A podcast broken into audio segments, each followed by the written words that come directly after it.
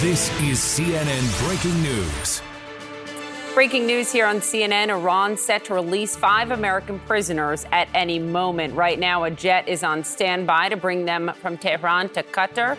Under this deal, the U.S. has unfrozen $6 billion in Iranian money that is supposed to only be used for humanitarian purposes. The U.S. is also releasing five Iranians from prison. Two of them are apparently planning to stay in America. Becky Anderson is live on the tarmac in Doha.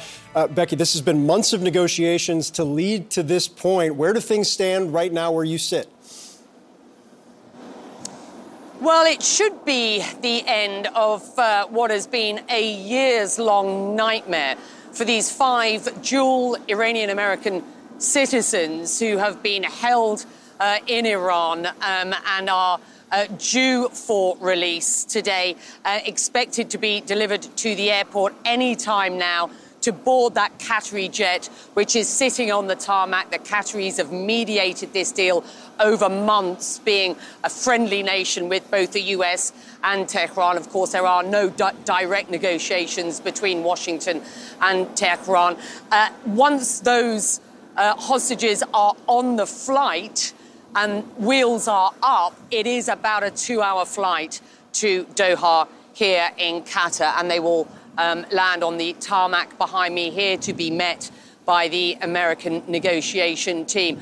But nothing is a done deal until it is a done deal. Of course, we've been through these negotiations, these, these swaps, these exchanges in the past, and any small thing can really hold things up. But let's just consider what this deal is all about. As you rightly said, uh, these uh, hostages, these wrongfully detained American citizens, will be swapped out for five Iranians in U.S. prisons, although two of them have said they want to stay in the U.S. One is going to a third country, so only two of them will be returned to Iran. And the uh, exchange, the unfreezing of $6 billion worth of Iranian cash, which under U.S. sanctions, has been frozen in a South Korean bank account until now.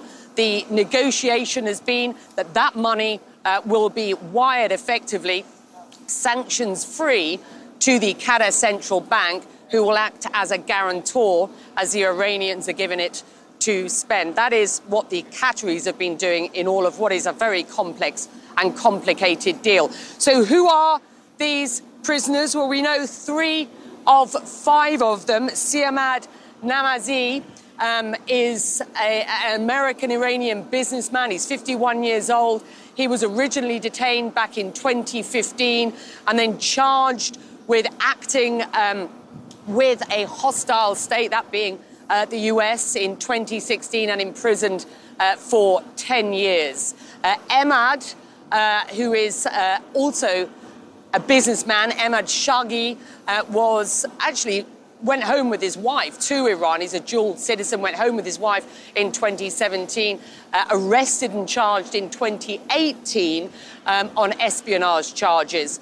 And then Morad Tahbaz, um, who is an environmentalist and also uh, detained and charged on espionage charges back in 2018. Siamak, do the math, has been inside uh, the notorious Evin prison for nearly eight years, and at times and through an unprecedented live interview on CNN just this year, appealed to the um, Biden administration to get him and the others out and said he had felt like he had been left behind in what have been a series of exchanges uh, over the years through the Obama and Trump administration. Bottom line, those uh, prisoners, those hostages, have not left Tehran as of yet. We are expecting to see them or be told that they will be on that flight, uh, the Qatari jet on the ground uh, very soon, from which it is about a two hour flight here to Doha. Back to you guys. Becky Anderson with all the reporting on the ground. They're awaiting that plane that has not taken off. Becky, we'll get back to you very shortly. And joining us now, CNN's chief international anchor, Christiane Amanpour, who conducted that remarkable interview with Siamak Namazi that Becky was just referring to. Before we dig into details and, and probably go back to some of your interview, uh, your initial thoughts as this has started to uh, come together. Well, we were hoping that this would already be further along. There was indications that, you know, several hours ago that the plane would have left Iran and come to Doha. As we're hearing, it hasn't yet. So we have to ask what exactly is going on. It could just be bureaucracy. It could, you know, this all hinges for the Iranians always around the money. So has the money got there yet? Has it not? We just just have to wait and see and not count our chickens before they actually hatch. But overall, the deal is to give the Iranians the money they say they're owed by South Korea for selling six billion dollars worth of oil uh, many years ago then there will be a prisoner swap. The Iranians told me that that involves five, uh, you know, Iranians imprisoned here, for those Americans in Iran, uh, and they said that you know all the charges against the Americans will be dropped. I mean, as you know, the charges were completely specious, completely made up. They were accused of acting with a hostile power. Well, that hostile power was their own country. They were business people, they were eh, environmentalists, so it's a complete nonsense, and it's just because they were American citizens. And yes, I talked to Siamak, um, and I've known him before uh, in the early 2000s, and he basically said that he had to call out of Evin because he was desperate and that many times he had been left behind in previous U.S. prisoner swaps. Let me take a look. Let's yes. have everyone listen to part of that interview. Here it is. I think the very fact that I've chosen to take this risk and appear on CNN from from Evin prison, it should just tell you how dire my situation has become uh, by this point. I've been a hostage for seven and a half years now. Um, that's six times the duration of the hostage crisis. I keep getting told um, that I'm going to be rescued, um, and deals fall apart, or I get left abandoned.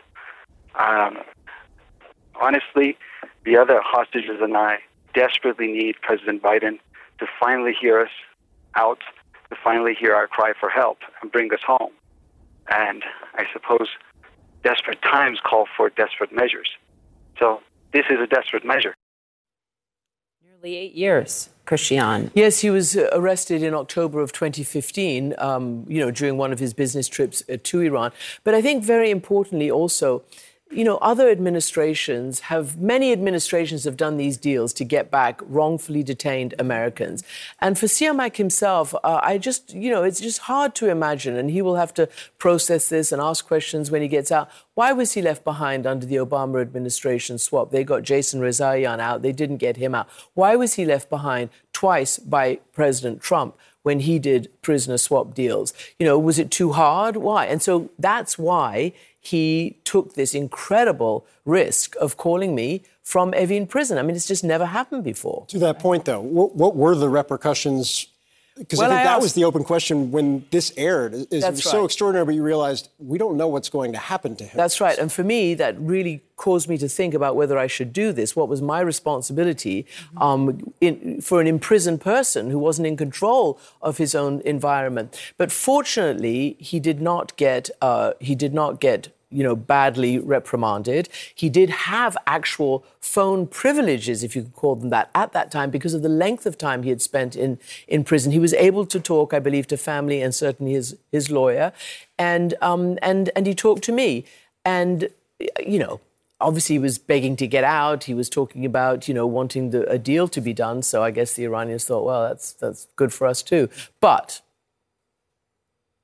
part of this deal is not only the release of those five Iranians, which is just fascinating that two are going to stay here in the United States, but also $6 billion of Iranian money mm-hmm. and this transfer from Switzerland and Qatar. It, notable that Iran's president said last week to NBC humanitarian means whatever the Iranian people need. The U.S. is saying this will only go toward humanitarian purposes in Iran. What do you say to the Iranian president's remarks? Well, the Iranian president is in uh, New York, and hopefully, he, you know, people will be able to explain to him what the deal is if he doesn't quite get it yet. It is going into an escrow account into Qatar, as far as we know, as far as the United States and others have told us, and the Qataris have told us, and they will be able to determine what exactly Iran gets to use. And it's apparently meant to be mostly medicine, food, and the like. And the United States, as far as I was told, will have sort of an eyes on via the Treasury Secretary, uh, Treasury Department. So it's very important if the president of Iran thinks that he can use this stuff for other, he needs to be reminded of not. But right now, it's very important that the money gets there so that these actual hostages who've been there for eight years or so can actually leave Iran. Yeah, it's a critical point. The puzzle pieces kind of have to go together to actually get. And, and please let's not forget that every administration has done this. This is not just a Democratic administration. Republicans and Democrats and the Brits and the French and the Belgians and that, because that is what Iran does. It takes the citizens and then it says we want our money back. Right. All right, Christiane, stay close. We're going to be, keep going back to you throughout the course of the hour as we continue to follow this. This obviously is a big story, and we are still waiting uh, for that plane to be wheels up and for us to get our first look at these uh, five Americans who will be transferred back home to the United States today. Now, negotiations are set to also resume today, and other major news as auto workers continue their historic strike against all of the big three automakers. What the union is demanding. We're going to take a look. Also, House Republicans have come up, some House Republicans, with a deal to prevent a government shutdown, but it could be dead on arrival. Reporting from Washington ahead as well.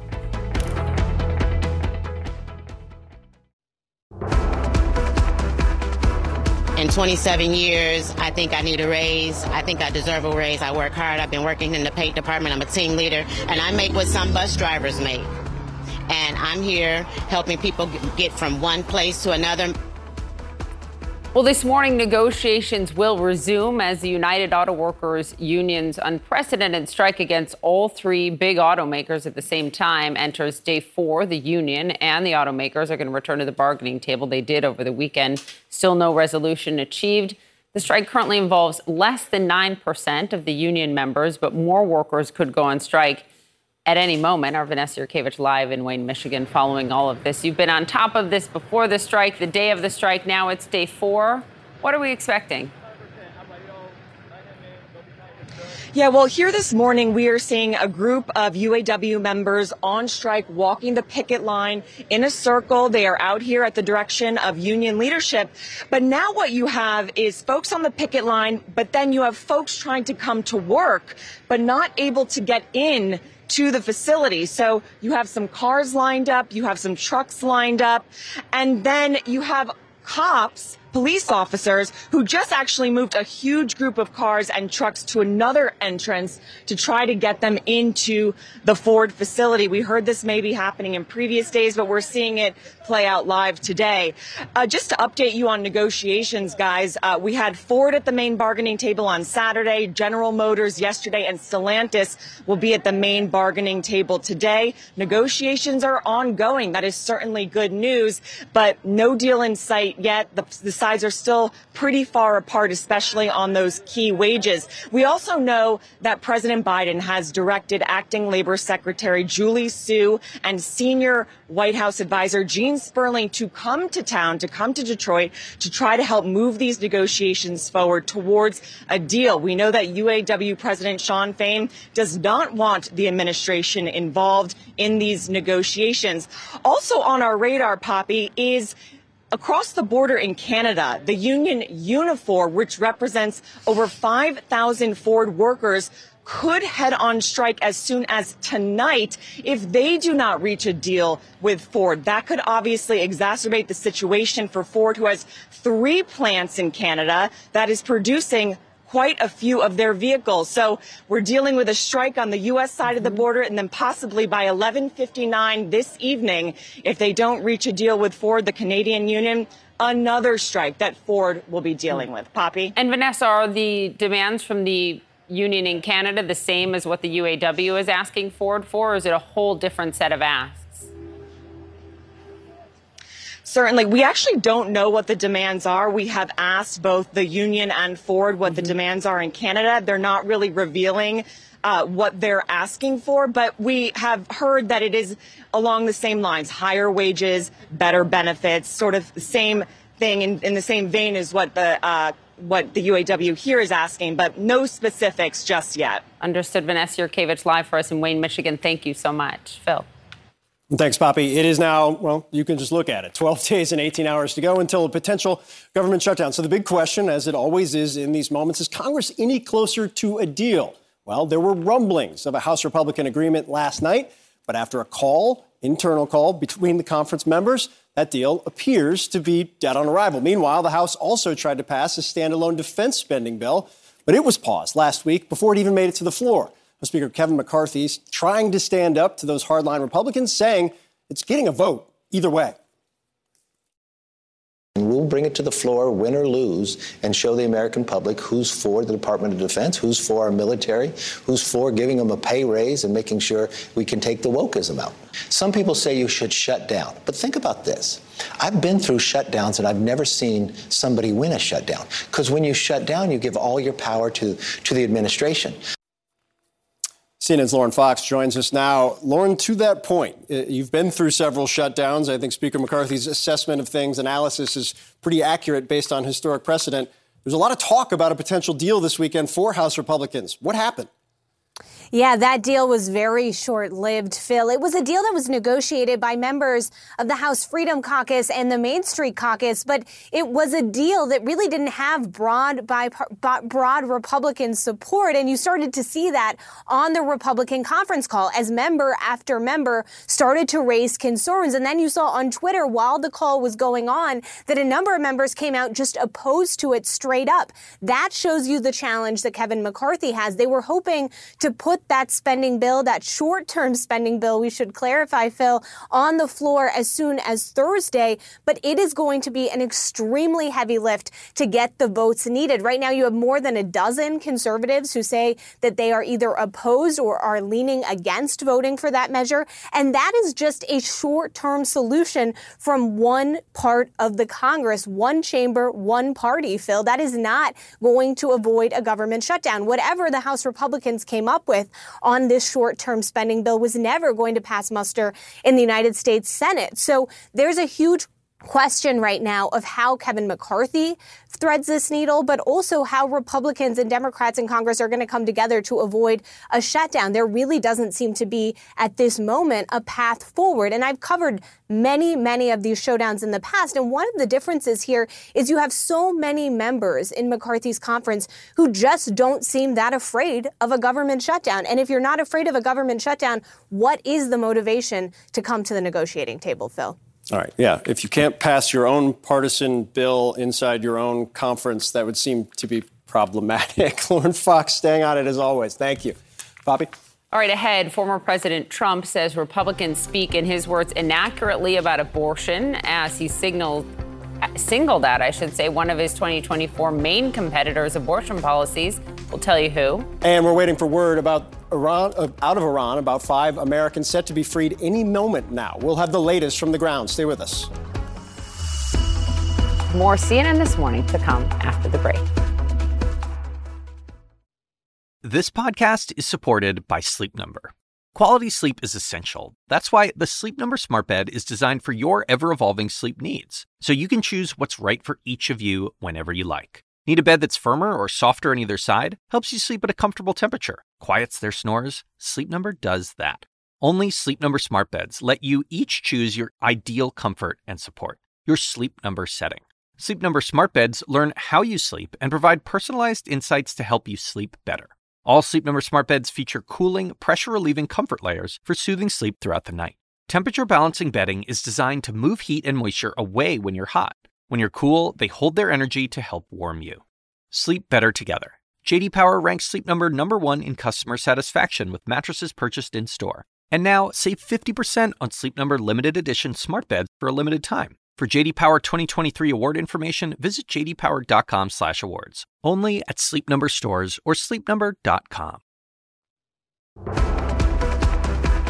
All right, welcome back. So, over the weekend, former President Trump refused to take a clear stance on abortion restrictions, all while criticizing how many of his fellow Republicans have handled the critical issue. It was part of the wide ranging interview he did on Meet the Press on Sunday. It focused on everything from his efforts to overturn the 2020 election to the Biden impeachment inquiry to the war in Ukraine. Watch. I think the Republicans speak very inarticulately about this subject. Other than certain parts of the country, you can't, you're not going to win on this issue. But you will win on this issue when you come up with the right number of weeks. We're going to agree to a number of weeks or months or however you want to define it and both sides are going to come together, and both sides, both sides, and this is a big statement, both sides will come together, and for the first time in 52 years, you'll have an issue that we can put behind us. The most senior lawyers in your own administration and on your campaign told you that after you'd lost more than 60 legal challenges, that it was over.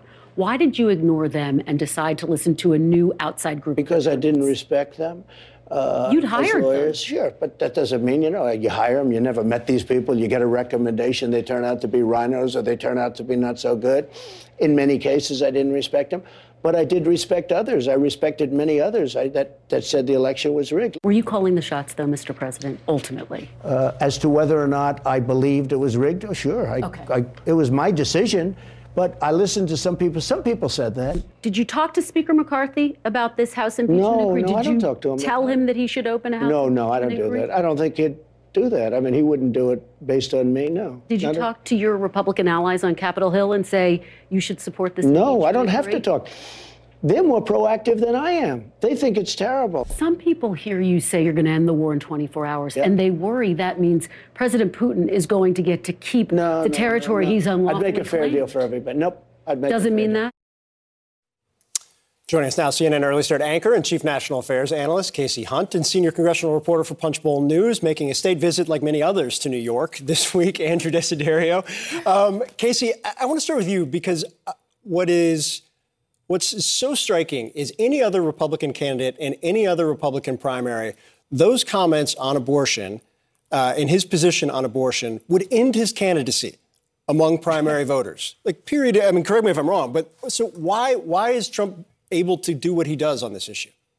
Yeah, no, you're not wrong, Phil. And I think, you know, you saw him uh, walk a different line on this when he ran in 2016. He had to do a ton of work with evangelical voters. He put out that list of Supreme Court justices he would appoint uh, to try to reassure them because, you know, he has had expressed, honestly, uh, pro choice views, uh, to use the language uh, of that movement, uh, in the past. And there was a lot of doubt about where he stood on abortion. obviously, we're in a much different world now that Roe v. Wade has been overturned. And these ballot measures, time after time, have shown that the American public has turned against Republicans on this issue. And obviously, you're seeing the split. I mean, it's a pretty classic situation, right? What you need to say to win the primary is very different than what you're going to need to say to win the general election. You know, if you're Donald Trump and you're sitting here, it's hard to see how at this point you're going to lose the primary. You got to be a little bit more worried about the general election against Joe Biden. Let's listen to what he said uh, about Ron DeSantis and the Florida six week ban specifically in this interview. Here it is. DeSantis is willing to sign a five week and six week ban. Would you support that? You think that I, I goes think too what he far? did is a terrible thing and a terrible mistake. Andrew, to the point that Phil just made, which I think is is spot on, there's also the element that Kasie brought up, which is yes, but he got three Supreme Court appointments that reversed Roe versus Wade, so did exactly what the evangelicals and many others had wanted to see on that front. So, can he, does that allow him to speak this way on abortion? Right. It's kind of ironic because with the appointments of those three Supreme Court justices, he kind of paved the way for the overturning of Roe v. Wade with the Dobbs decision. He said as much. Remember that 60 Minutes interview with Lesley Stahl? I will appoint pro life justices. Exactly. And I think to Kasie's point, this is an acknowledgement from former President Trump that this is a tough issue for Republicans in a general election. You've seen even in conservative states like Kansas and Ohio, for example, uh, abortion rights have won out. And I think uh, the former By the president. people on ballot. Exactly. I think the former president is acknowledging that reality and trying to sort of pivot to general election mode in that sense. Yeah, his political antenna is accurate, at least based on uh, the statewide races we've seen. Uh, Andrew, the the idea that he hasn't spoken to Kevin McCarthy or rank and file House Republicans about impeachment. Um, that is not my understanding of the truth based on people I've talked to who've had direct conversations with him. Right. Why do you think he says that? I think he's trying to provide some distance between the issue to make it seem like it's not political retribution against uh, President Biden. Obviously, that's a big priority of his and Has many he of seen his his own social media account, though? Uh, Right, exactly. I think that's an important point here. But also, when you look to House Republicans in general, you have all of these, I believe it's 17 Republicans who come from districts that President Biden won in 2020. They don't want to touch this issue. They, they much less don't want to vote for an impeachment inquiry on the House floor. It kind of reminds me of the 2018 cycle uh, and when Democrats were trying to move to impeach uh, then President Trump, how many Democrats from Trump won districts were very afraid to embrace impeachment at first. Now they, they might come around to it, but right now politically it's it's very uh, you know it's, it's cagey for those Republicans. This deal from some Republicans, Kasie, just explain to people what what's in it a continuing resolution and what comes along with it, and if it is dead on arrival? Uh, sure, uh, Poppy. Yeah, I mean, th- this deal uh, between it, it's a group of Main Street Republicans, right, talking to a group of conservative hardliners, and they're essentially uh, kind of trading back and forth in terms of, of, of spending levels, uh, what they would like to see in in a short extension here. It would be a 31 day mm-hmm. uh, short extension. But the reality is, it's almost not even worth talking about the details because it's so unlikely that this actually gets us anywhere. Because the reality is, right now, even even if they can get it through the House, it's going nowhere in the Senate um, for a variety of reasons, not least because they don't intend to attach Ukraine aid uh, to this bill, and that's something Senate mm-hmm. Republicans mm-hmm. really want to see. Um, so, in in theory, uh, I guess it's something to, to talk about. But nobody that I've spoken to over the course of the last 12 hours really thinks that this is going to solve the problem. Other than that, though, everything is going great. Um, On a Monday morning. And this is why Andrew's rushing to get back to Capitol Hill tonight for Senate votes, because the, the excitement just never stops. Kasie, Kasie, Andrew, thanks, guys. Appreciate it. Thank you. So, ahead for us this morning, an urgent search underway right now for whoever shot and killed the Los Angeles Sheriff's deputy as he was wearing his uniform and inside his marked patrol car. The latest on that. And what we're learning this morning about the allegations of sexual assault and abuse against actor Russell Brand. Stay with us.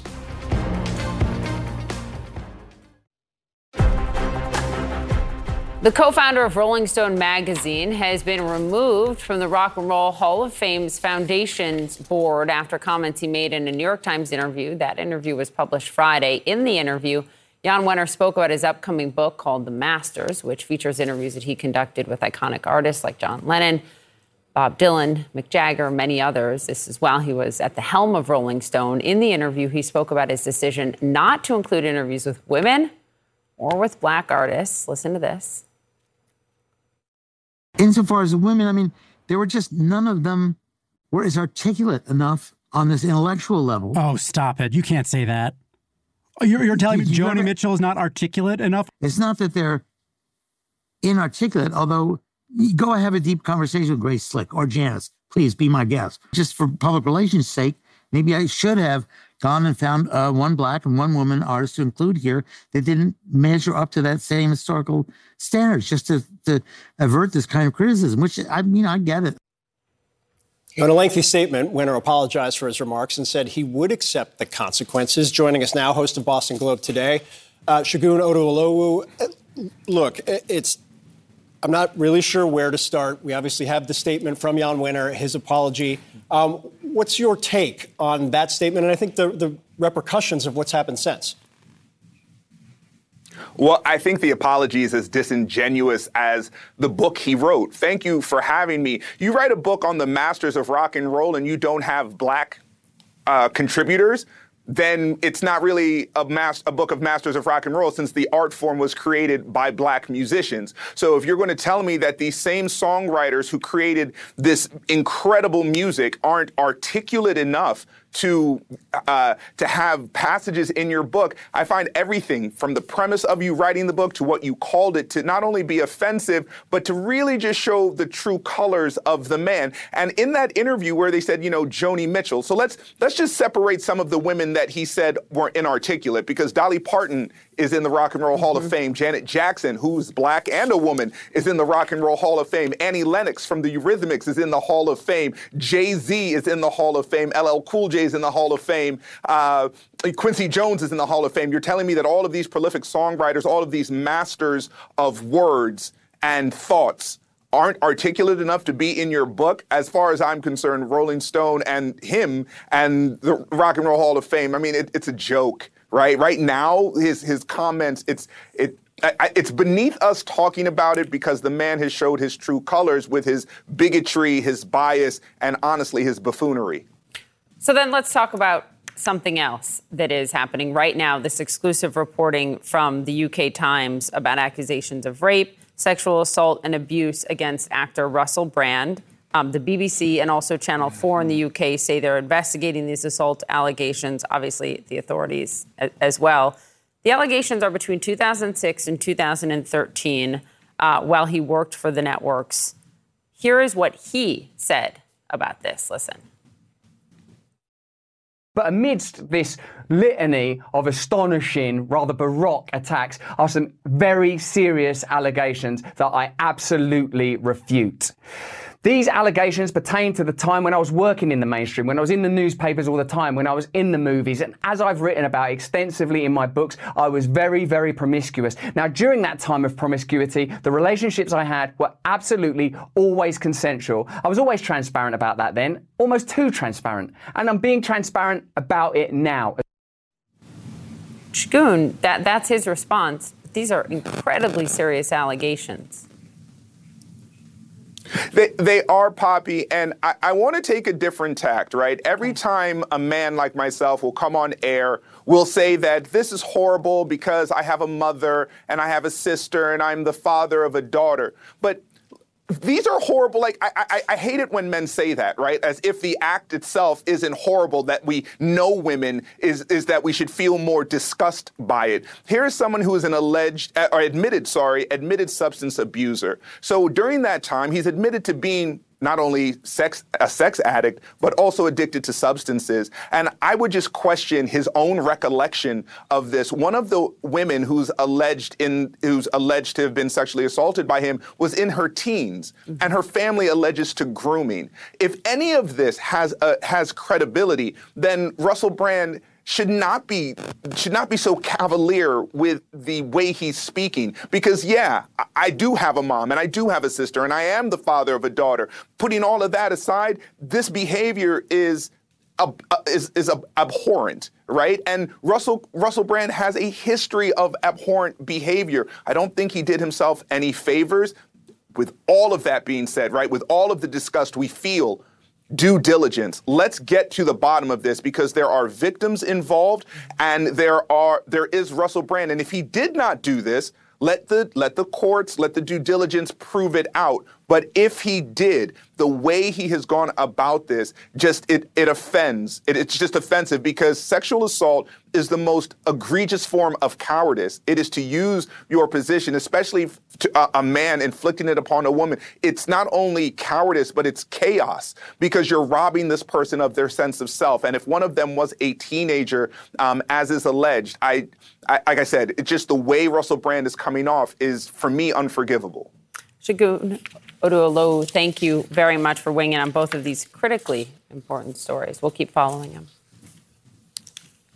Thank you, Poppy. Yep. Well, new this morning, Los Angeles County is offering $250,000 as a reward for information leading to a suspect after a sheriff's deputy was shot and killed while on duty and sitting inside his patrol car on Saturday. Officials say they believe Ryan Clinkunbroomer was, quote, potentially targeted and ambushed. A law enforcement officer also says this surveillance video obtained by CNN shows the suspect vehicle slowly pull alongside the deputy's vehicle, then speed away. It happened in Palmdale, about 60 miles north of LA. Now, the sheriff's department released a bulletin last night with clear photos of the same vehicle, a dark gray Toyota Corolla that was captured on the surveillance camera. Police are asking the public to come forward if they have any additional video or information. Well, this morning, police say five teenagers are on the run after escaping from a juvenile detention center. This happened in Pennsylvania last night. Nine teens escaped altogether. Four so far have been taken into custody. A riot broke out just before the escape. Police say the teens worked together to overpower two employees and take their keys. Then they got out by going under a fence. Law enforcement have now regained control of that facility, but authorities say the teens may be wearing white or gray t shirts. Anyone who encounters them should contact 911 immediately. Officers have now established a perimeter around the facility, which is just 15 miles west, we should note, of where the murderer, Danilo Cavalcante, escaped and then was captured two weeks later. And the U.S. military says it is searching for a missing fighter jet in South Carolina after the pilot ejected over North Charleston during what they're calling a training mishap. Officials say he, the pilot parachuted to safety on Sunday and was taken to a local hospital. Is in stable condition. Response teams are now working to find the F 35B Lightning II fighter plane, according to Joint Base Charleston. They're asking for the public's help in finding that aircraft. They say its last known position was near Lake Moultrie and Lake Marion, northwest of the city of Charleston. It's not clear yet what caused the pilot to eject.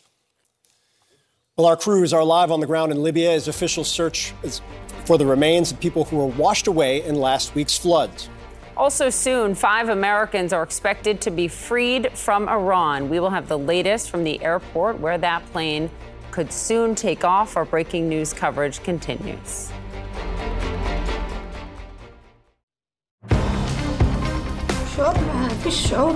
Feelings? I don't know what I am feeling. I cannot express it. I saw death with my own eyes. I saw my family about to die in front of my eyes.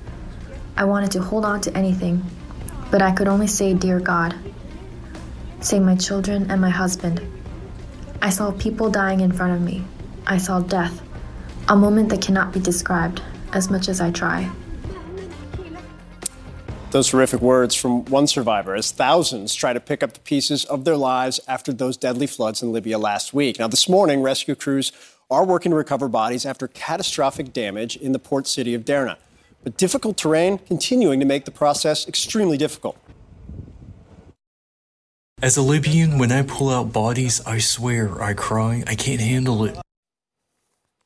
Now, the UN has revised its previous death toll of more than 11,000 to nearly 4,000, but there are still thousands of people missing. CNN's Jomana Karadsheh joins us live for Derna. You've been following this story for the last several days, every single day. What's the latest on the ground right now?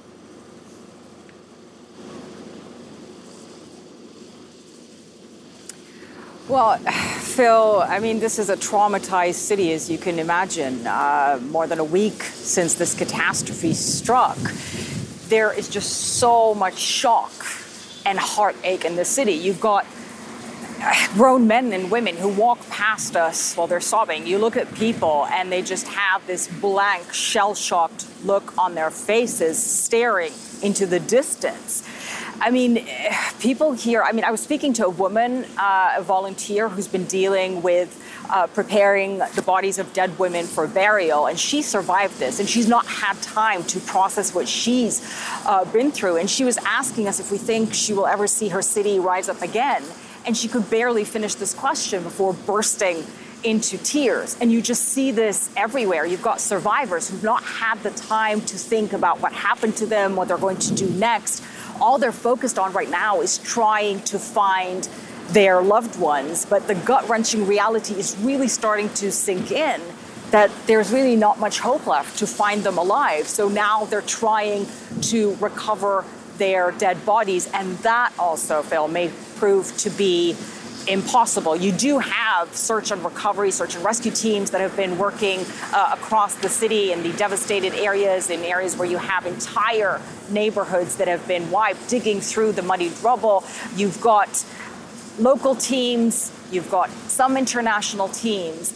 Uh, but what officials are telling us is they don't believe they're going to find many bodies here. They believe the majority of the bodies um, are in the Mediterranean. You have thousands of people, they believe, that have been swept away with their homes and inside their cars into the sea. And there you have this ongoing effort by different uh, international teams, Libyan teams that have been using choppers, divers, boats, out at sea trying to recover bodies. But one of those international teams we've been uh, speaking to say it has become really, really difficult for them to recover bodies because um, a lot of these remains have ended up in hard to reach areas, in coves and on rocks, and they just don't have the ability to deal with that, especially when you take into consideration the health hazards. Um, one of those teams telling us they saw 300 bodies spotted just a few days ago, and now they say they've just disintegrated into remains uh, that they just can't uh, recover. And you can imagine how devastating this is for the many families that are still trying to get the bodies of their loved ones and to give them a proper burial. These rescue teams out at sea telling us they have dealt with a lot of a lot in the past. They have done um, migrant uh, boats capsizing, accidents at sea, but never have they dealt with anything on this scale before. Hundreds, thousands of bodies. Yeah, it's unimaginable devastation. Jomana, you've been doing great work. Please continue uh, to keep us posted on this as it continues to play out. Thanks so much. We do have more on our breaking news this morning. Five Americans expected to be freed from Iran. They will head back to the United States. We are live on the runway in Qatar. More CNN this morning to come after the break. The assignment with me, Audie Cornish. Celebrities of all kinds are speaking publicly about their therapeutic trips, so to speak. It turns out there is a burgeoning industry ready to serve the new influx of people who find themselves turning away from traditional mental health therapy. The gap between what we know and what we don't about psychedelic therapy. Listen to The Assignment with me, Audie Cornish, on your favorite podcast app.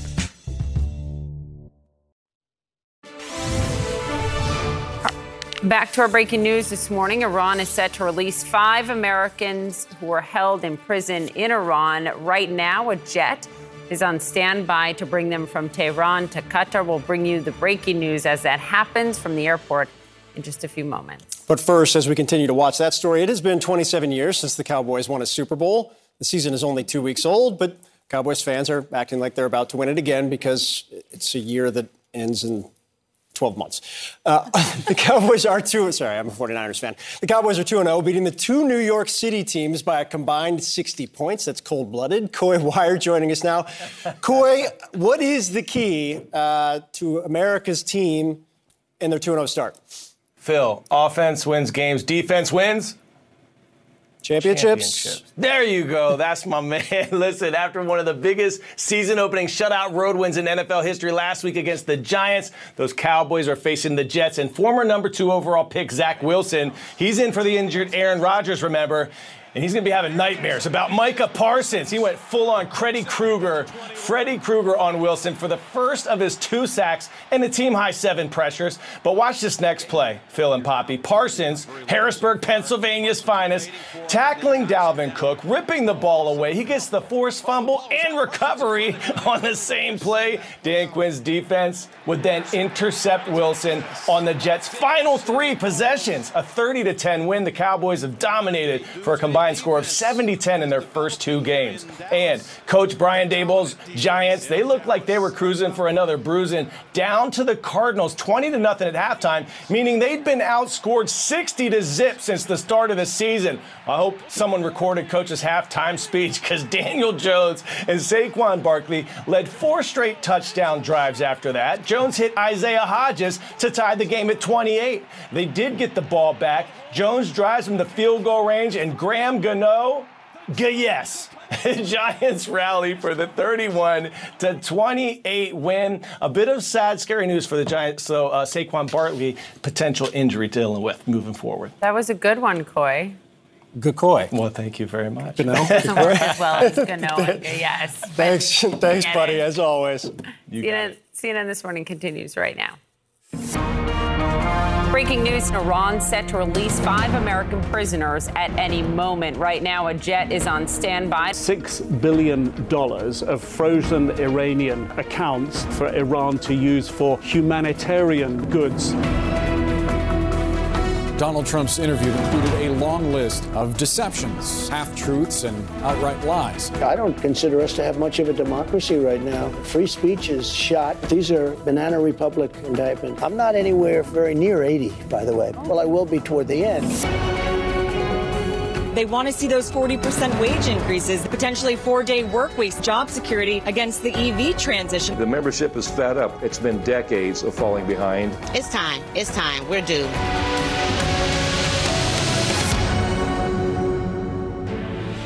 This is CNN Breaking News. And we do start with that breaking news this morning. As things currently stand, Iran is set to release five American prisoners. Right now, a jet is waiting on the tarmac in Qatar uh, to bring them home. They have not gotten there yet, but under this deal, the U.S. has unfrozen $6 billion of Iranian assets for Iran to use for humanitarian purposes. We should note the Biden administration has also agreed to release five Iranians detained here in the United States. Notably, two of them will stay here in the U.S. We have team coverage of all of these headlines this morning. CNN national security reporter Natasha Bertrand has more details. Let's begin, though, with our colleague Becky Anderson. She is live on the tarmac at the Doha International Airport. This is where the Americans will land about two hours after they take off from Tehran. But what can you tell us in terms of timing? Yeah, this is what we know at this point. That flight, the Qatari jet, has been on the ground in uh, Tehran now for about three hours or so. And a source familiar uh, with the briefing, um, with the matter, says that that is the flight, that, that is the jet that these Americans, these five uh, wrongfully detained Americans, uh, will board uh, on a flight which will uh, come here at some point, um, they hope today um, and they will be transferred uh, into American hands. The American negotiators are here in Qatar. Qatar has played an absolutely crucial role uh, in what has been a very complex and complicated deal. A swap of these uh, prisoners, these American citizens, uh, in in uh, Iran for five Iranian uh, five Iranian prisoners, sorry, in the U.S. Two of which have already said, according to reports, that they want to stay uh, in the U.S.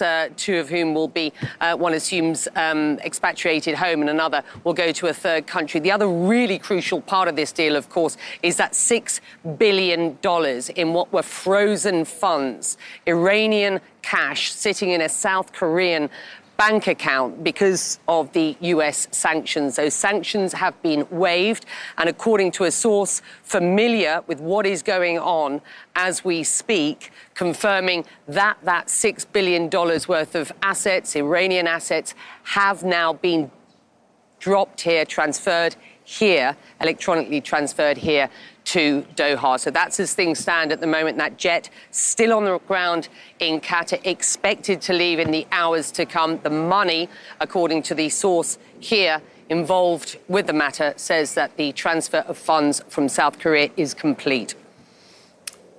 Becky, thank you. Please stand by as, as we wait for that jet to take off. And Natasha, I just want to go to you and the reaction in Washington. Obviously, there have been critics of this. There have been questions raised about the $6 billion. It is Iranian money, but still a number of Republicans criticizing that. What are you hearing?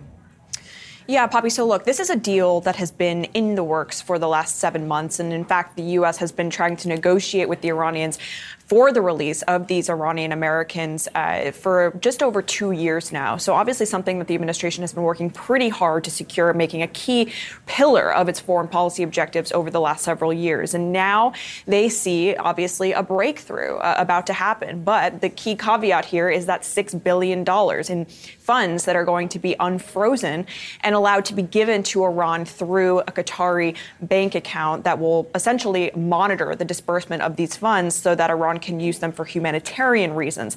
That has prompted a lot of backlash by Republicans, as you mentioned in Congress, who are equating this payment essentially as a ransom. They say that this is not the way to deal with the Iranians and that giving them this money, which again is Iranian money that has been frozen for the last several years, uh, will only encourage them to take more uh, Americans hostage, to take more Americans prisoner. Now, the administration says, look, this is the best possible uh, outcome here. The funds are only going to be used for humanitarian reasons, and they will be closely monitored by the U.S. Treasury Department uh, and Qatar. So, not money that's going to be flowing directly into Iranian coffers by any means, and importantly, not U.S. taxpayer money. Again, these are Iranian funds that are simply being unfrozen, guys. Anderson on the ground for us in Doha. Thank you very much. We're going to continue to cover this throughout the course of the morning. Christiane Amanpour will be back with us on set shortly. Stay with us on that front. But also this morning, House Minority Leader Hakeem Jeffries was on the picket line alongside members of the United Auto Workers Union. What they're fighting for fundamentally is the American dream. And so we stand with the UAW as they fight for a fair contract as they fight to benefit from the fruits of their labor. It's an unprecedented strike against the top U.S. automakers, and it's now entering day four. Negotiators are set to return to the bargaining table today after failing to reach a resolution over the weekend. Now, the union is making some ambitious demands for benefits they gave up when the companies were once facing bankruptcy during the Great Recession. Now, all three automakers they're reporting record or near record profits. CNN's Vanessa Yurkevich live in Wayne, Michigan with more. Vanessa, you've covered this so closely. You've spoken to all of the key parties here. What are the key sticking points as we enter day four?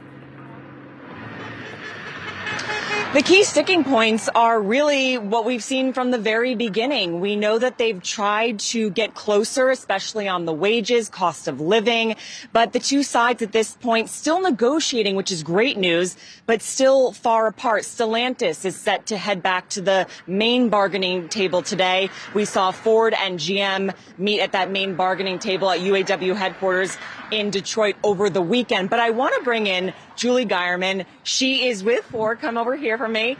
You work at this facility, this plant right here. I want to know from you, day four, how are you feeling? How is the mood out here today? Um, I think it's very lively. Uh, we're we're ready to to stick it out as long as we need to, hoping hoping that this is a short strike. But I have every confidence in the world that the UAW will get us a good contract.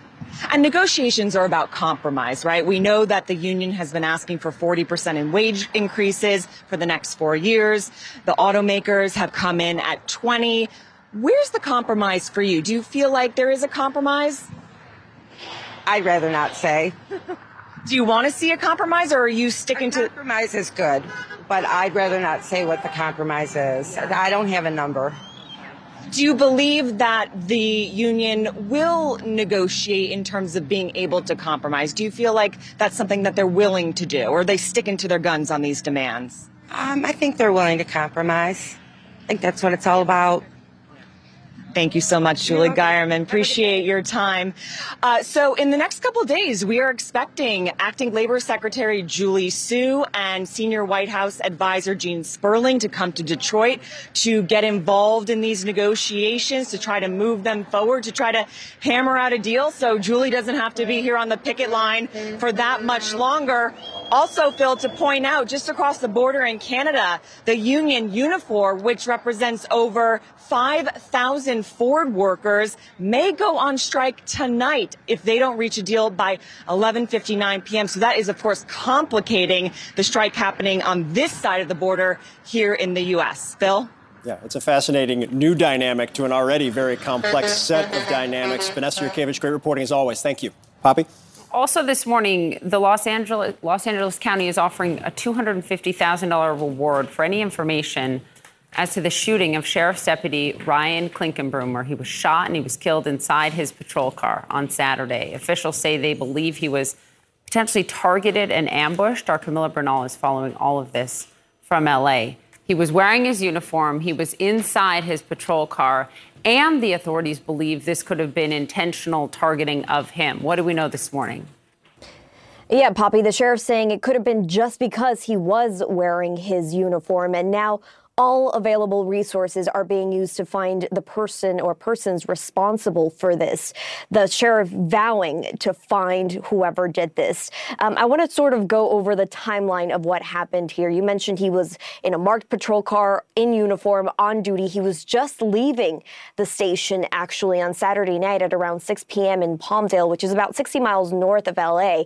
And he stopped at a red light. Uh, there is video obtained by CNN that shows a car car, driving next to his patrol car, and then uh, speeding away. Now, what authorities say is a vehicle of interest is a 2006 to 2012 dark gray Toyota Corolla, and they're asking for videos, for information, for anyone to take a look at this because they say it could be the missing puzzle piece. They're wanting information from the public and they've offered a $250,000 reward. Part of that reward coming from the city of Palmdale. I want you to listen to what the mayor here had to say.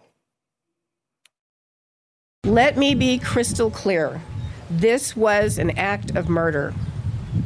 This individual or individuals are spineless criminals, and our community will join together to bring them to justice. And there was a procession this weekend to honor and remember his life. He was 30 years old. He'd served with the department for eight years. This was a family calling. His father, his grandfather all served the sheriff's department here in Los Angeles. He got engaged four days before he was shot. Um, the sheriff just saying, look, he had so much left to live. Of course, they are upset, they're angry, and they're vowing for justice. This is a family, a department, and really a community that is grieving this loss, Poppy. Thinking of all of them, especially his family this morning. Camila, thank you for the reporting. Thank you. Phil. Well, former President Trump, who paved the way for Roe v. Wade to be overturned, says Republicans, quote, speak very inarticulately about abortion. Where the candidates stand. CNN is live on the campaign trail coming up. We are also following this breaking news. Five Americans set to be released from Iran at any moment. We'll bring you the latest. More CNN this morning to come after the break.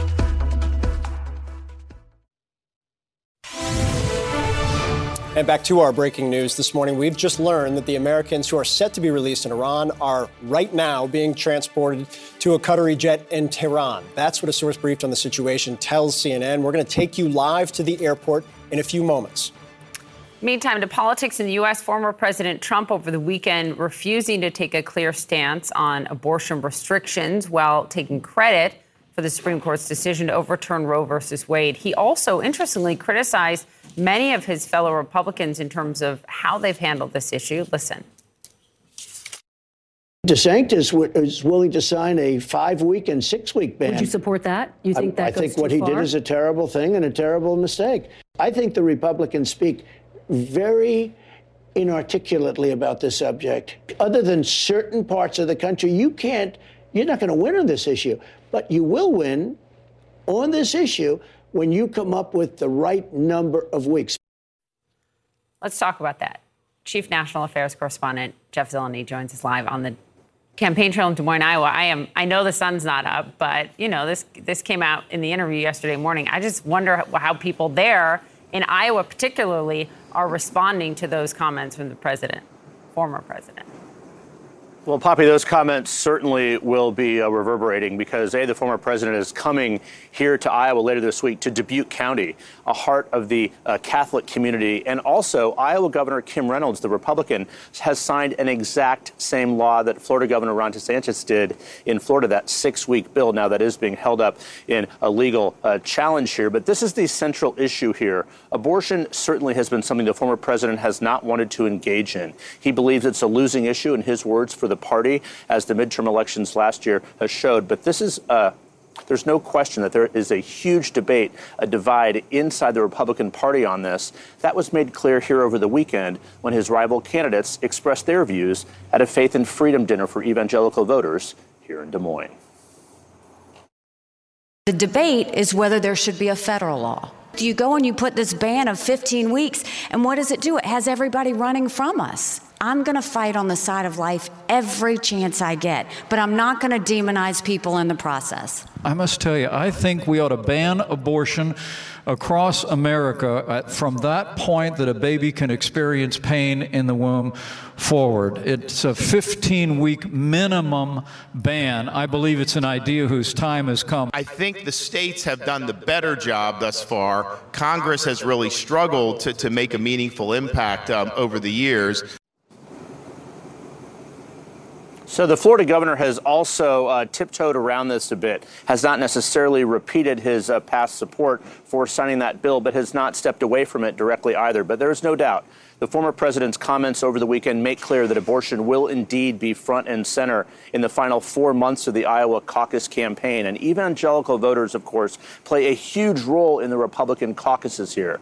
For now, the former president holds his grip on most of those evangelical voters. But the reaction from those comments certainly will play a role into all of this as this keeps playing out here in Iowa. Again, less than four months now until the Iowa caucuses. Yeah. Phil Jeff, and Poppy. Jeff Zeleny, fascinating. Thanks very much. Let's bring into the table CNN political commentator, former White House communications director Alyssa Farah Griffin, CNN senior political analyst and anchor John Avlon, and CNN political commentator and New York Magazine columnist Errol Louis. Guys, welcome. Thank you for being here. Um, I, I want to dig in on, on the, the abortion piece and where that stands in the debate in a minute. But, but I kind of want to start when it comes to Trump's interview with the fact that he's been indicted four times. He tried to overturn an election. Um, and we're having a policy debate, which is a good debate to consider and weigh. And it's what Republican voters, particularly as Jeff points out, in Iowa do actually care about. But he's up 60 points right now. Well, exactly. It's absolute crazy town. I mean, in that interview alone, I thought Kristen Welker did a fantastic job. But I mean, he incriminated himself again. He took responsibility for saying that it was my idea. Actually, I want to play that. Okay, a great yes. point. Can we play that sound real quick?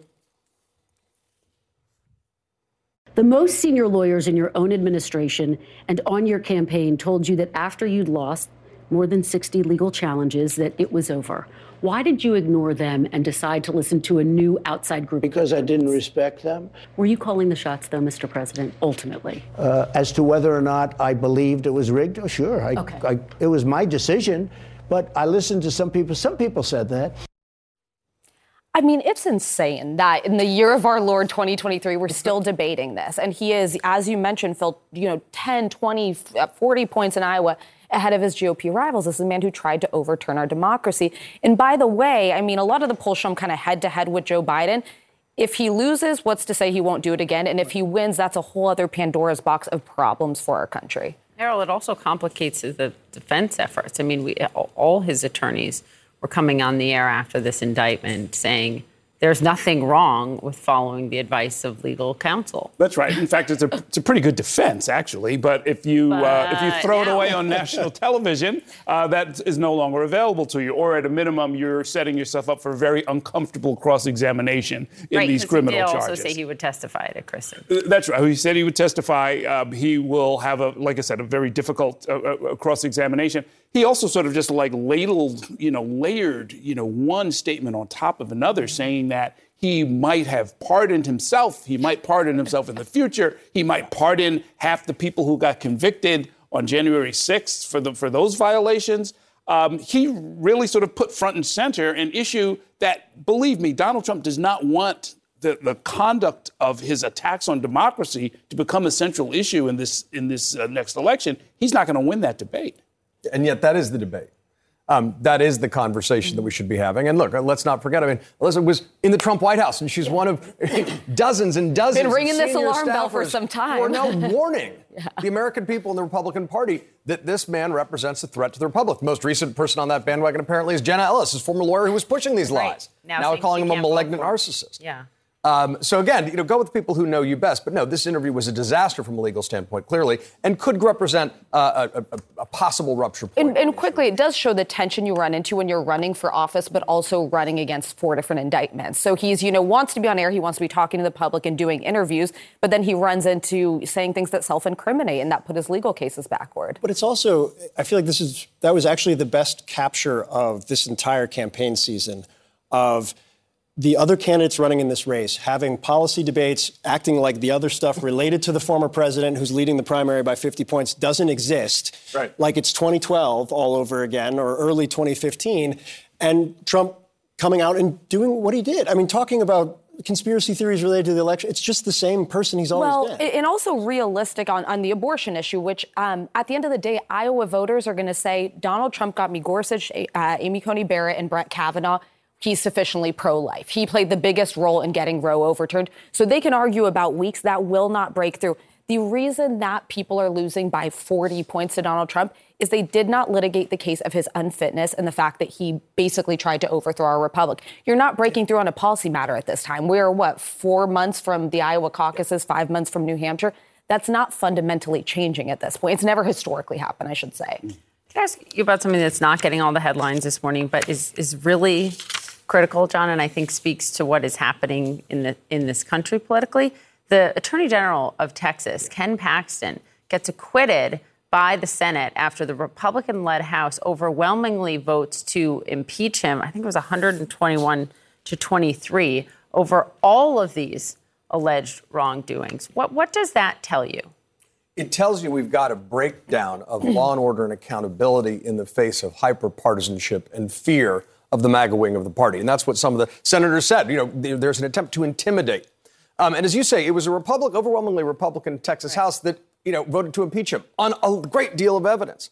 And the problem now is that hyperpartisanship trumps, no pun intended, basic, Well, was- fundamental facts. And remember, he was part of the effort to really push to try to overturn the election results. Absolutely, and, and I just I want to draw the connection also with with the McKay uh, the McKay Coppins Romney interview the Yeah. other day, where Romney recounted the partisan pressure he felt during the first impeachment, where he felt he was the only Republican who was trying to do his constitutional duty and not saying no, we're going to put partisanship ahead of principle. This is an endemic problem right now. It is in the water. The uh, fact that he may, in fact, lose his ability to practice law is one of many, many problems that Ken Paxton still faces. FBI's been looking into him for years. Uh, you know, eight of his deputies called the FBI and said, "There's ethical problems in this office. You've got to do something." He's got a, a mountain of sleaze that led to that impeachment in the first place, that led to his near removal over the weekend, and that are still going to to sort of dog him. I don't know what his future in public life is like. But the, the, the reality is, um, he, if, if Republicans in Texas or anywhere else are going to sort of cling to this standard, I think he really represents the first in a major state to sort of get some of the, you know, something resembling some of the Trump treatment, where people say, if it's between my candidate and the law, I'm going to choose my candidate. Well, and by the way, Mike Allen had some great reporting in Axios that Donald Trump was actually playing in this race. He had actually talked about mm-hmm. primarying some of the senators, so they chose to vote with what's politically expedient over what's right. And once again, similar to Donald Trump, it may be that the legal system catches up to him before the political system does. Yeah, one just takes longer than the other. And Trump's ability to meddle in literally everything, whether it's impeachment or state races, it didn't do great for them in the midterms. We'll have you guys back next hour. Thank you very much. Well, happening soon, five Americans are expected to be freed from Iran. The U.S. is also releasing five Iranians from U.S. prison. New details are coming in. We've got Christiane Amanpour and David Sanger with us to go through all of it. Stay with us. Back to our breaking news this morning. Five American prisoners in Iran are now, as we speak, being transported to a jet in Tehran. That is according to a CNN source. And right now, that jet is on standby. It will bring them from Iran to Qatar, then eventually on to the United States. Under this agreement, the U.S. has unfrozen $6 billion in Iranian funds meant to only be used for humanitarian purposes. And the U.S. is also releasing five Iranians from U.S. prison. Two of them are apparently planning to stay in the U.S. Joining us now, CNN's chief international anchor Christiane Amanpour and CNN political and national security analyst and New York Times White House and national security correspondent David Sanger. Guys, thank you so much. Uh, Christiane, I, I want to start with you, given the fact your interview with one of the individuals that is apparently on his way, according to sources, to the airport.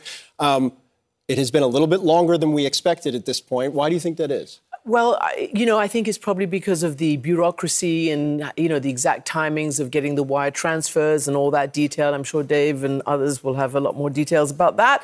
But imagine these people who've been there eight years nearly, Siamak Namazi, who I interviewed in Evin in March, and the others who've been there, and they're just waiting. And every minute there's a delay, it's another, you know, torture for them. So if they are indeed on the way to the airport, that's fantastic. And then, as we know, they'll get onto this Qatari plane. Uh, leave Iranian airspace, get onto the tarmac in Doha, be transferred after about an hour of quick medical check onto a US government plane, and then arrive here at a US military base. We don't know exactly which one. We assume it's Andrews, but we don't know. Um, later tonight. And then their particular ordeal, hopefully, this phase of it will be over, although there'll be a lot of, you know, counseling and getting reacquainted with free life and family that's going to have to happen, obviously. Let, us listen to part of your interview with Siamak Namazi, who in October would have been in that prison for eight, Eight years. And he even wrote, remember that op ed in the Yes, New York Times did. saying, Why have I been left to rot? His A- words. And the longest, even since the famous hostage crisis That's right. in the embassy in 7980. That's right. Longer, three times longer. Which he points out. So let's let everyone listen to this.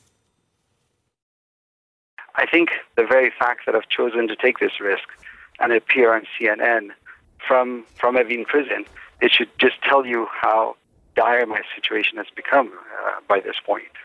I've been a hostage for seven and a half years now. Um, that's six times the duration of the hostage crisis. I keep getting told um, that I'm going to be rescued, um, and deals fall apart, or I get left abandoned. Um, honestly, the other hostages and I desperately need President Biden to finally hear us out, to finally hear our cry for help and bring us home. And I suppose desperate times call for desperate measures. So this is a desperate measure. David, as Christiane pointed out last hour, why is it that the Obama administration, the Trump administration, was not able to bring him home? And why now, given the context with Iran and this moment with U.S. Iranian relations, is he coming home? It, it's a really fascinating question. So, first, the Iranian economy is in really tough shape right now. So, the $6 billion means something to them, but if you believe the American account, and I have no reason to doubt it, it's going to be severely restricted. The money is actually going to sit in a bank in uh, Doha, and it will only be administered for a series of humanitarian uh, events. And in fact, the U.S. has exceptions in its existing sanctions for humanitarian work. Mm-hmm. So, assuming they stick with that, then the U.S. has not given up that much. The five of the five uh, Iranians who are going out, one of them is, uh, two of them are in jail. One actually was about to be released anyway, um, and some are awaiting trial. But I think the, the bigger mystery out here is if you were the Iranians and you were doing this, you'd think you'd do it as a confidence building measure to try to get onto something bigger, get the nuclear deal back in pieces, do something that would really open up money over time. You don't time. think there's been any movement towards it, a better relationship? It, you know, I've asked this question of, of American officials over the past couple of weeks as it's become clear this deal is going to come together. That isn't happening. And in fact, over the weekend, the Iranians announced that they were barring uh, a third of the International Atomic Energy Agency inspectors the inspectors who know the Iranian nuclear program the best. So, if anything, they're kind of ramping up. We both want to ask the same thing. Go ahead. Mike McCaul, really critical, uh, Republican, a number of Republicans really critical of this money and think it is a specious claim by the administration that it will only be used for humanitarian aids. Here he is, and then I want your response. Mm-hmm. John Kirby at the Defense Department the other day uh, said, oh no, there are conditions. They can only spend it where we told them to spend it on humanitarian efforts. Really? Maria, they are so naive. We all know money's fungible. And then the president of Iran just came out and said, I'm going to spend it however I want to. And of course he is. And guess where it's going to go?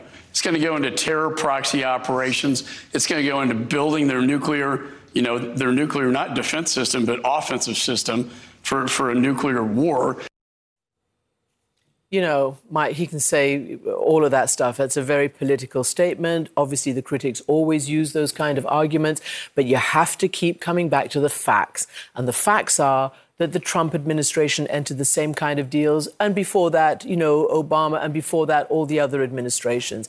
This is Iranian money, it's not US taxpayer money. The US Treasury Department has eyes on the expenditures and the disbursements from this account in Doha.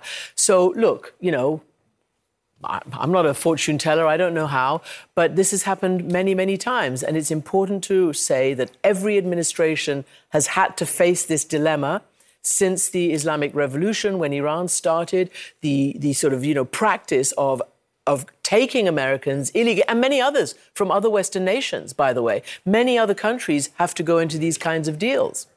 Until there's a grown up, joined up, US and Western policy to Iran, which there hasn't been since 1979.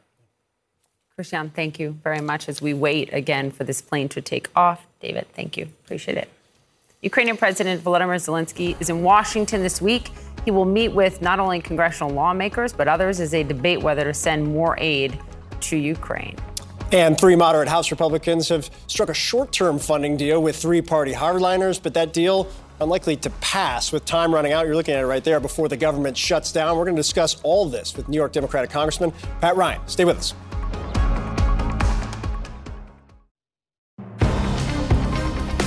All right, I want to update you on a story we brought you last hour. This just in nine teenagers who had escaped from that Pennsylvania juvenile detention center, they've been captured. We just heard from police in the area. We'll have a live report ahead. Well, Ukrainian President Volodymyr Zelensky is set to meet with lawmakers in Washington this week. It marks his second trip to the United States since the start of Russia's invasion. Amid deep divisions, though, this time in Congress about providing additional aid to Ukraine. Joining us now is Congressman Pat Ryan. He's a Democrat from New York. You're on the relevant committee, sir. Thank you for, for being here uh, and on set with us as well. I, I want to start there because we are looking at kind of the broader devolution of government spending process when it comes to Capitol Hill. But on this issue specifically, uh, Speaker Kevin McCarthy and his kind of top Republican allies have said Ukrainian funding will not be in any stopgap spending bill. What's the solution here? Look, I, I served in combat. When you are in the heat of the battle, is the absolute worst time to turn your back on your allies, and yet that is what the far right that's hijacked the Republican Party is doing. We are America. We are for freedom and democracy and against authoritarianism. And anything else, in my opinion, is just sort of political theater. We've got to we've got to come back together and hold that strong. And I think the, the vast majority of the American people, certainly in my district, agree with that. So we need leaders that will bring us back together on these fundamental issues. Has the administration given you any sense how much time they have left, how much money they have left before they absolutely have to have more? Uh, well, I mean, I think they've done a good job.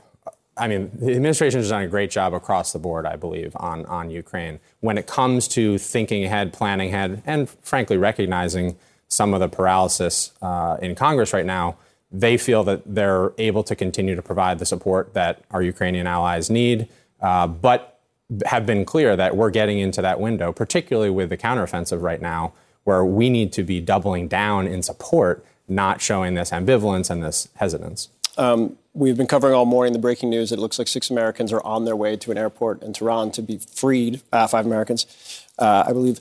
The what we heard from Republicans in the lead up to this agreement, which we knew was in process, was the $6 billion that would be unfrozen uh, and administration officials say would be used for humanitarian aid only, uh, is the equivalent of a ransom payment. What's your response to that? Well, I think we have to look at the history with of bad faith with with the regime. I, I, don't look at this with a Democrat or Republican lens. I look at it with the lens of my experience in service, my my view of what's good for our national security, and you saw the comments from the Iranian president over the last week or two of, we're going to use this money however we want. Sure, we can say that we have some ability to uh, have oversight over that, but I have, I have real concerns about this deal. I understand, and I understand the human side of it and the tragedy, but we are, I am concerned that we're rewarding bad behavior here, decades of bad behavior by the Iranian regime.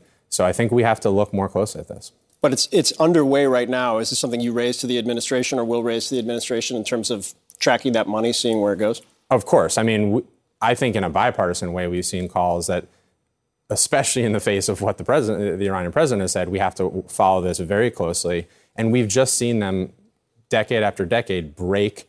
We come in good faith, as we should. We should always be working towards diplomacy, but we come in good faith they break that good faith, and yet we continue in the same pattern. So, not only for this uh, deal, which, as you said, is largely being executed, I think, today, actually, but going forward, we need to tighten the ratchets and tighten the oversight when it comes to the Iranian regime. I mean, I face these guys directly in Iraq where they were killing my fellow soldiers. I, I have very little tolerance for their continued behavior. Another area where there's been uh, some dispute between you and the administration is on immigration. It's a huge issue in New York State right now. Um, you have called for months now, not only for the declaration of a state of emergency, but also uh, for an expansion of the temporary protected status to allow people to work. Uh, there has been no movement on either, at least that I have seen. Why not? This is decades of failure of our political system. You, the closest we were to passing immigration reform, 2007, you saw the far right swoop in, blow up what would have been a very good deal for, for the American people, for my district, for farmers, for business owners who are desperate for, for workers, and for the people coming from fleeing tremendous violence and strife who want to make a better living for their family. So this is a, we have to always see this as what it is, a humanitarian crisis keep in mind both the humanitarian aspects, but the crisis aspects. That's why, as you said, I've called from the beginning for, for the Biden administration to declare this a national emergency, to really mobilize the resources necessary. And then, of course, we have to get people to work. The fact that we can't pass bipartisan legislation in Congress to allow people who want to come here to work when we desperately need workers throughout our economy shows how extreme the Republicans have become on this issue.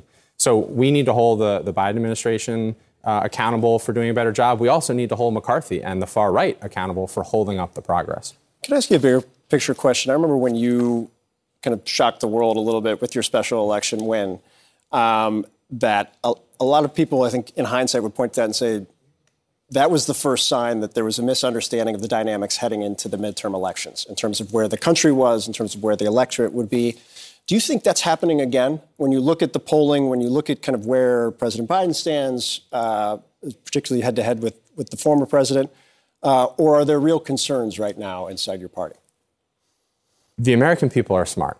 The American people understand what's happening. There are grave threats to our democracy, to our foundational values. The, the attack on reproductive freedom in the Dobbs decision showed that so viscerally, and it woke up everyone across the country, from Kansas to my race uh, to recent elections that we've seen. That trend of undercutting our democracy, trying to take away fundamental freedoms, continues and has actually only grown more extreme. We're seeing this in the Republican presidential debate, where they're trying to out MAGA each other further and further and further to the right, when the American people just actually want government to work and to deliver thoughtful, practical results. So that will play out in 2024. That's what's happening on the ground. We have to actually listen to that and show that we as Democrats have always and will continue to stand and fight for freedom and for democracy. And if we do that, we will absolutely win the day uh, when it comes to 2024. Congressman Pat Ryan, I, I, appreciate it. I know you're the vice chair of the House Gun Violence Prevention Task Force. You guys are, are trying to make a move on that in terms of the discharge petition. Um, we definitely want to talk about that uh, heading forward, but I know it's a very busy morning uh, for everybody. I appreciate your time, sir. Thanks for having me. All right, negotiations set to resume today as auto workers continue this historic strike against all three of the big automakers. They joined several other unions on strike in America. We'll break down the broader trend here coming up. More CNN this morning to come after the break.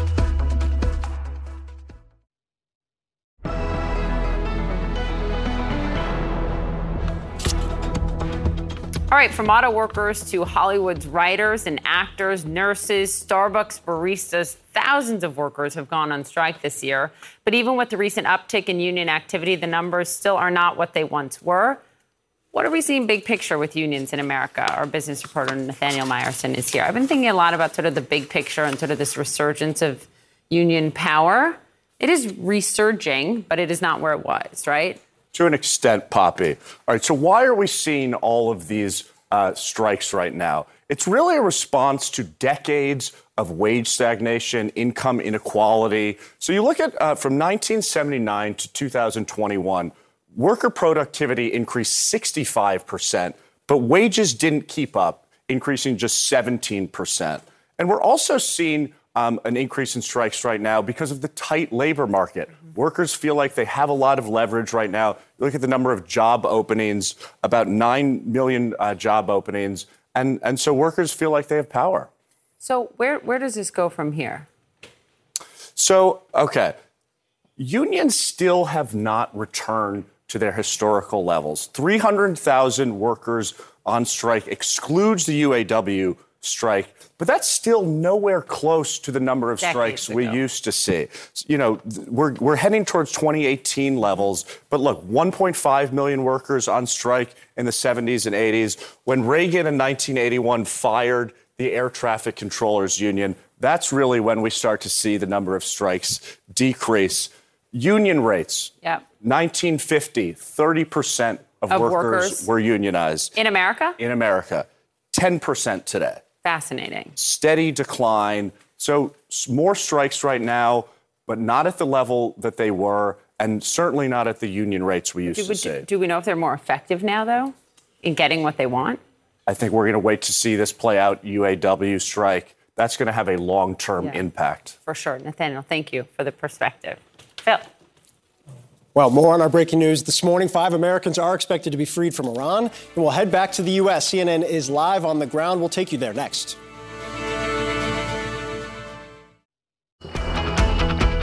Morning, everyone. We're so glad you're with us. There is a lot to get to this morning, a very busy Monday morning here for us. So let's start with five things to know for Monday, September 18th. This breaking news Five Americans wrongfully detained in Iran about to be free this morning.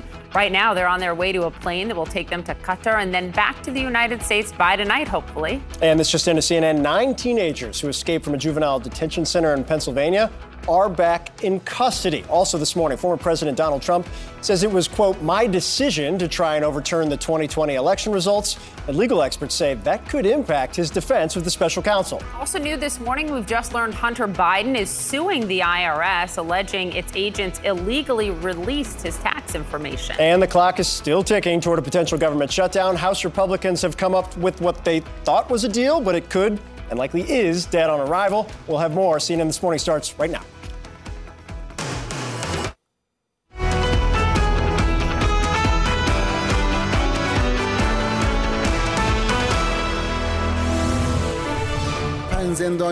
Five prisoners who are citizens of the Islamic Republic will be freed from the prisons of the United States.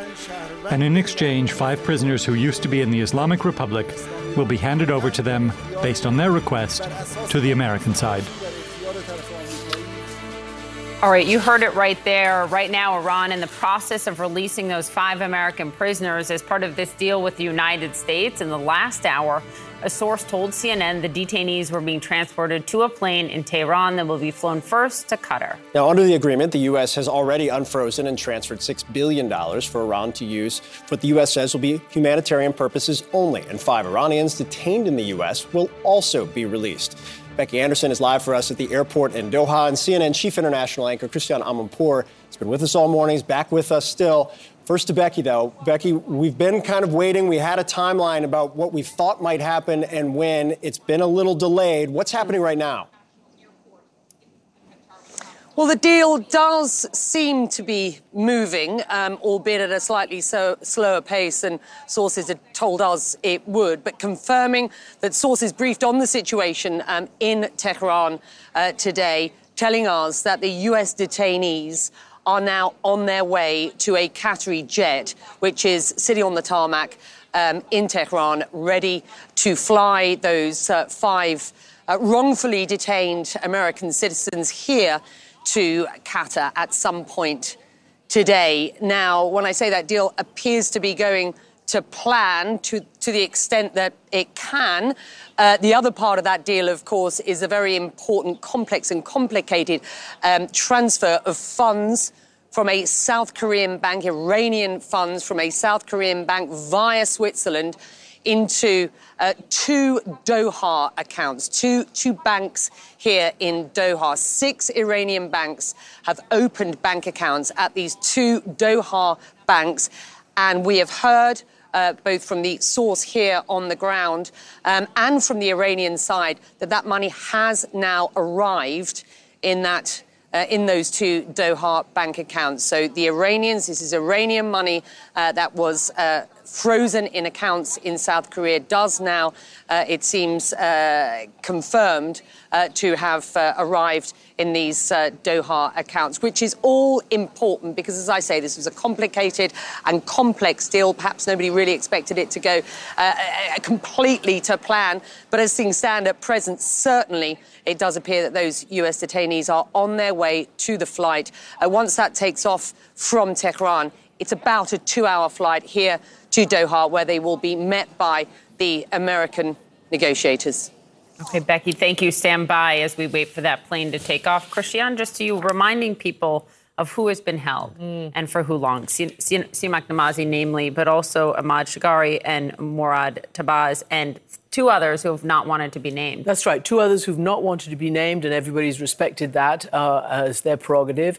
And as you mentioned, the names, Siamak has been held since October 2015. That's nearly eight years exactly, only because he's American. And the same with the other two who've been held more or less uh, for the two and a half and two years each. They have been held as part of the ongoing Iranian strategy of trying to get its money back that has been frozen in many, many countries after the Islamic Revolution of 1979. And so this is this has just been going on. And at the heart of it, though, really is a human story. At the heart of it are people who've been just swept up, you know, some sham trial some completely irrelevant charges, some completely nonsensical sentences, and put into deep suffering in Evin, which we all know to be such a, you know, hard, terrible place where they have a whole set of different kinds of prisoners there, especially they have political prisoners. Uh, you know, there are a lot of the protesters from, you know, this year of women's protests who are still there. And when I spoke to Siamak in March, um, you know, he, he took a last ditch desperation move to risk calling out of prison. He did have phone privileges, but he not necessarily to call CNN, sure. but nonetheless he called CNN and um, and and laid it out how terrible life was. Gotten better after he was out of the harshest two years of, of solitary confinement, um, and how desperate he was that the U.S. administration, the president, all the others, to hear their plea and to get them out. I picked up. I was at the White House at the time. There was a shift in tempo uh, after that interview, and I think he'd also he'd been on a hunger strike before that yes. as well. He'd, he'd started to draw attention. Um, the process after that interview. Did you pick up any sense of if negotiations had picked up, how they had picked up, how to get to this point that we're at today? To be honest, no. I'm actually really interested to hear from you that you noticed a shift in tempo because I'm glad. I'm glad that as a news organization, we were able to play that role because all we did was report the story, and it was a story that I guess potentially the administration could hide behind the idea that it wasn't in the spotlight. It wasn't in the spotlight. Until it was. Until it was. And I'm very proud that CNN put it into the spotlight. This is a human story. And every other administration has had to deal with these kinds of unsavory, unpalatable, maybe to many people, deals with Iran. You know, it's terribly upsetting that a very decent, arms control agreement called the uh, Iran you know, nuclear deal was just trashed by President Trump. And now we're in a terrible, terrible situation because we've got all that going on as well. Having said that, President Trump, President Obama, previous presidents did enter deals to release wrongfully held Americans in Iranian jails who are only there for the single reason of being Iranian, as, uh, sorry, of being American, as, as Siamak told me. Christiane, thank you. Stand by. I think you'll be with us throughout the day, right, as this plane mm-hmm. takes off and then eventually comes to the United States. Fingers crossed. Thank you. Keeping an eye on for sure. And also, though, this just in nine teens who escaped a juvenile detention center in Pennsylvania after a riot there are back in custody. Police say the teens worked together to overpower two female employees and take their keys. CNN's Danny Freeman is live for us in Philadelphia with more. Uh, Danny, you're no stranger to prisoner escapes at this point in time. Uh, what, what, where did the police actually find this? This seems to have been resolved fairly quickly. Yeah, Phil, we got to stop meeting like this. That is the good news that unlike the Danilo Cavalcante case, which lasted for about 14 days, this one lasted less than 12 hours. But let me tell you a little bit about what we know and how they got to this point of capturing all nine of those escaped inmates. It all started around 8 p.m. last night at the Abraxas Academy. It's about 50 miles west of where we are here in Philadelphia. It's a juvenile detention center. But, Phil, importantly, it's only 15 miles west of where Cavalcante was captured uh, late last week. So, a similar area, similarly on edge after learning last night that nine uh, teens basically in this facility had escaped. They're all between the ages of 15 and 17. And as you said, we learned this morning, they overpowered two female security guards. They stole their keys, were able to get out of the facility that way, and then crawled under exterior fences to ultimately escape.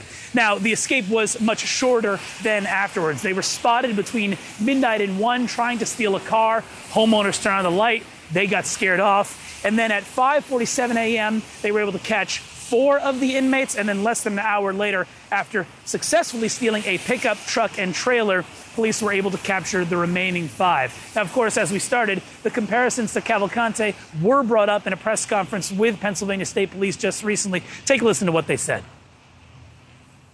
I figured we'd catch these kids because they're probably not as resilient as a 30 some year old, however old he was, that knows he's going to jail for the rest of his life. I, I, I don't know if 15 to 17 year olds have the resiliency to want to not have to go back, right? The four of them got cold and banged on the door, they were done.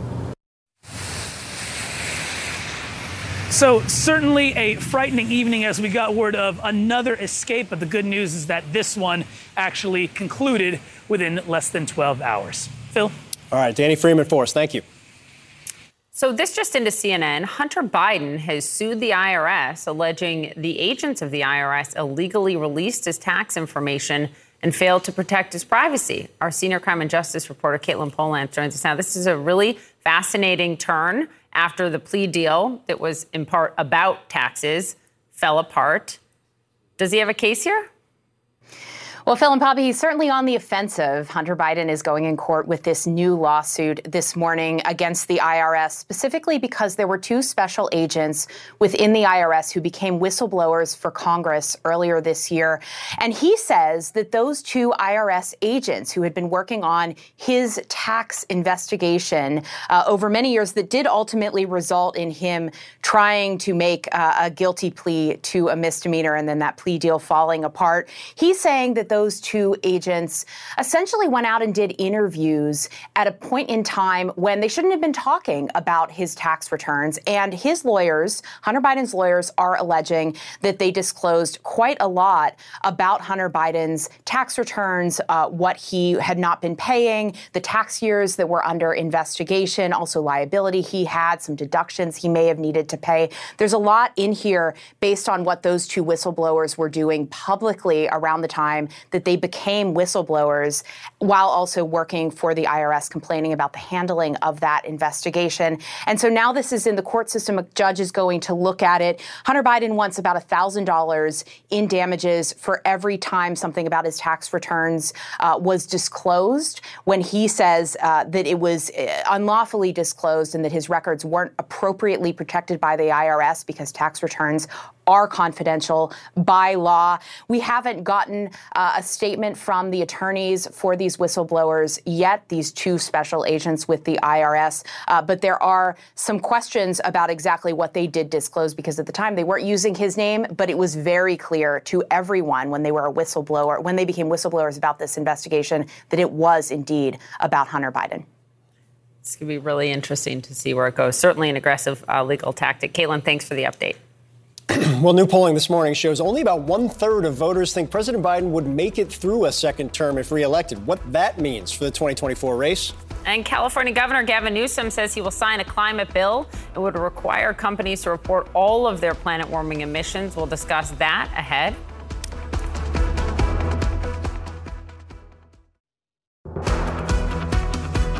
Well, the concerns about President Biden's age, at least among the electorate, aren't going away. According to a new CBS poll, only 34% of voters think President Biden would actually make it through a second term if reelected. Joining us now, CNN anchor and senior political analyst John Avlon, CNN political commentator and political anchor for Spectrum News, Errol Lewis, and CNN political commentator and former Trump White House communications director, Alyssa Farah Griffin. Um, you and I are going to litigate something at the end of this that we're ah. yeah, we're going at it on over break, but on this issue itself, like, look to Alyssa's point, also during break, which I'm just going to put all that on the record, whether you guys like it or not.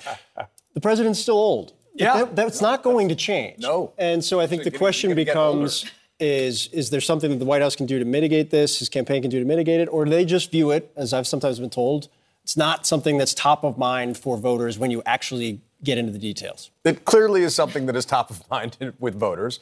Uh, the White House's job is to say that, look, it's compared to what? And look at all the things he's done and try to turn that age into an advantage. Remember, this was a conversation around Reagan in 1984, and he deftly defanged it in a debate with Walter Mondale with a little bit of humor, always a good and underutilized thing in our politics today. Uh, and folks got, folks got over it. Um, but, but you're not going to wish this away. It's baked in the cake. Over the weekend, some top Democrats coming out in support of a Biden Harris ticket. This is, of course, after the Pelosi interview with Anderson and, and Jamie Raskin as well, sort of hesitating in terms of a full throated endorsement of Harris on the ticket again. Let's just listen to this. This is uh, Biden Harris, a record of accomplishment up there with Franklin Roosevelt and, Lyndon Johnson and Kamala Harris, the vice president. Mm-hmm. This is our ticket. We're proud of it. We're all behind the Biden Harris administration, which has delivered spectacular, remarkable victories. We've been making tremendous progress under Biden Harris, and we're all for the ticket. Vice President Harris has been a great vice president. She'll be a great running mate. She's been a tremendous partner in the things that President Biden has been able to accomplish, which have been phenomenal. Coincidence, Sarah? No, not a coincidence. Uh, somebody got a memo. Uh, somebody got a couple A of phone Biden calls. Harris ticket memo. somebody, yes, look, uh, this drumbeat, th- this idea, which actually came from the Republicans, that a vote for Biden is a vote for Harris, and so let's attack Harris. And the Democrats, I think, were slow to pick up on that. And we're actually giving it a little bit of oxygen by not forcefully pushing back. So, what you just saw over the weekend was them finally realizing oh, if we don't protect uh, the, the black woman on the ticket, then the base of the Democratic Party and black women vote for Democrats more faithfully than any other demographic group in the country. Uh, we're going to create a bunch of problems for ourselves, as well as with Asian Americans, which she happens to be, uh, college educated women, which she happens to be, uh, younger voters like uh, uh, Vice President Harris. You could sort of d- dissolve the whole Democratic coalition just by not speaking up for your sitting vice president. Wouldn't so they should have do done it a long time ago. But what's Yeah, can't do remarkable is, that. is obviously the age issue is an issue. 73% of Americans are concerned about it.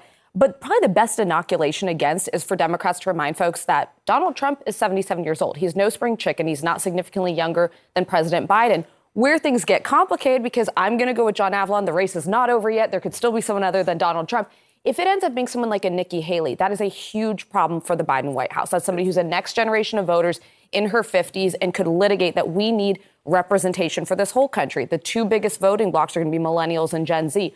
We're not exactly represented by the octogenarian class in Washington. So that's the that's the one thing that could throw a real wrench in that wheel. But we're actually talking about two deeply old candidates. Ready to litigate? Yeah, I, ju- tell me. Let's okay, go. give me Let's go, historical precedent for anyone in the history of the Republican Party, or really any party, being this far up, this close to the Iowa caucuses, with this rock solid of a base Mm-hmm. that in poll after poll after poll isn't remotely malleable or willing to open openly consider anybody else losing. I take your challenge and I'll answer the thing. Give me a case where you've got a candidate who's been indicted four times on, on over 90 counts. It's had a huge impact on his polling. But it, but, but it will when people start talk, thinking about electability. You've got a very fractured field that elevates him. Remember also Donald Trump, yes, he has a hardcore support. Some polls, I think Washington Post, 37% Republicans say they will support him no matter what. But that's there's a supermajority of people who are opposed to him or persuadable. And that's why I think it's disservice to where we are, because the future is unwritten, to say that this is a foregone conclusion. It's a done deal. It's not. People haven't voted yet, and they won't even start for four months. Quickly, if I could say, if I were a Nikki Haley, I would pretty much put Iowa aside, which hasn't actually elected a Republican president since about 2000, I believe. You can correct me on that. Ooh, focus all your ener- angry people on your social focus media. all your energy on New Hampshire, where you can actually it's an open primary. You can turn out independents um, who want to vote for Republicans, voters who don't traditionally show up in a Republican That's right. primary, and then South Carolina, where she's a former governor and, and popular. No, I mean, the problem is she's polling at 18% in her own state, right? And, and, and Donald Trump is at like something like 46% in her state. With, with all of the non Trump candidates, the problem is you can't find a state that they win. Uh, before Super Tuesday, yeah, and you know, I mean, I, it is it is lovely to talk about the rules that we wish we had, but politics is about the rules that we do have, and and uh, you know, in this primary price, process, Donald Trump has got a, a sort of a- a fortress that nobody has demonstrated that they have an ability to. Well, crack. look, he, he is a fortress of the Republican Party. General election is still, and once the electability argument starts coming in, that's going to be a real problem. You're right about one point, which is that the RNC has not actually done a good job about making sure they're proportional representation of delegates. Right? It's a lot of these states are winner take all, where you can get that 35%, and if it's a crowded field, you take all the delegates. That's a problem with a solution that no one seems to have taken seriously. Well, and by the way, the RNC is rigging this for Trump. I'm just going to go ahead and say it. There were people like uh, Congressman Will Hurd who was turned away from the previous debate because likely Republican voters and independents factored into his poll numbers. I would think if you want to win a general election, you want somebody who brings those voters. So that's also going to be a problem for the other candidates. Thank you very much. This is fascinating. I'm not going to say who won in that. I mean, at least Avlon was willing to grant that I can't. got I need one to thing sit right. next to both Got of you guys right. every morning. Appreciate it, guys. very Thank much you. so. All right, well, we do have some breaking news that's just in. The American detainees set to be released from custody in Iran have now arrived at the Tehran airport and are with the, the Qatari ambassador ahead of their planned flight to Doha. And then they will head to the United States. All right, auto workers on strike for a fourth day as contract talks continue with the big three. Next, we'll discuss this ongoing strike with former Michigan Congressman Fred Upton. He's here. More CNN this morning to come after the break.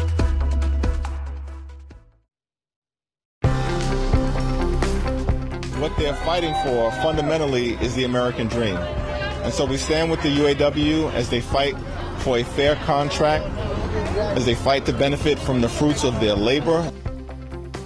So that was Democratic House Minority Leader Hakeem Jeffries on the ground in Michigan, who was visiting a Ford assembly plant. He marched on the picket line with UAW members on strike. Some Republicans, like former Vice President Mike Pence, also supporting the workers, but taking a different approach instead, arguing the union is, quote, pushing back rightly on the Biden administration policies encouraging electric vehicles. Listen. I also think that this green agenda that is using taxpayer dollars to drive our automotive economy into electric vehicles is understandably causing great anxiety among UAW members. Joining us now is former Congressman Fred Upton of Michigan. He was one of 10 House Republicans to vote for Trump's impeachment after the January 6th attacks. Congressman, I know you want me to call you Fred. I just can't do it.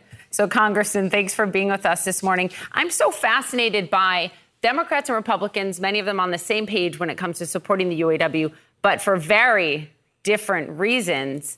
Do you agree with Republicans who think that this is an opening for the party in Michigan? Maybe take that open Senate seat, which hasn't happened from a Republican since 94? Well, you know, Michigan has been a purple state for a long time. We had a Republican uh, U.S. Senator Spence Abraham. Uh, we had a Republican Governor Rick Snyder for eight years. Uh, uh it is um, very much in play. Trump won it in 2016. Biden won it uh, with a better, little better margin, 154,000 votes uh, in 20. But Michigan's one of those eight states that's up for grabs, and the UAW is a pretty strong force. Yeah. Uh, that is that is for sure. And this strike, uh, you know, it's a little bit ingenious uh, that they're going after all three companies at the same time, and it's you know these rolling strikes at different a variety of different facilities. Uh, it, it's it's taken notice. And I think it's going to go for a little while. And you know they they made some pretty good demands, and they've they've they're already halfway there. So if you ever compromise halfway, they've already got that. So you know that you know, whatever the final settlement is, is going to be, it's going to be much closer to their original demand than, than literally splitting the difference uh, in two. Well, one one part of the UAW demand is for 32 hours or four day yeah. work week, and that is something that the CEOs of these companies have said absolutely no way, hard stop on that. But I thought that Senator Bernie Sanders' answer yesterday, when our Jake Tapper asked him what he thought about that, was really interesting. Here it is people in America are stressed out for a dozen different reasons. And that's one of the reasons why life expectancy in our country is actually in decline. People are overwhelmed. They got to take care of their kids. They got to worry about healthcare. They got to worry about housing. They're worried. It seems to me that if new technology is going to make us a more productive society, the benefit should go to the workers. He's talking about AI, electric vehicles, that not just the heads of the companies should benefit from that progress that the workers should too. And if it means that they can get it done in four days, not five, so be it. What do you think?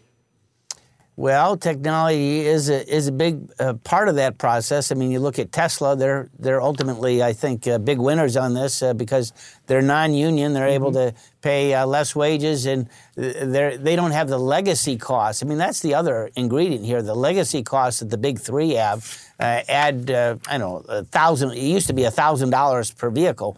That's a lot of money when the average car these days is getting pretty close to about fifty thousand bucks. So uh, but we have a worker shortage. I mean, what business out there isn't looking for employees? Uh, uh, whether in for my my old congressional district, we've got a lot of auto parts suppliers.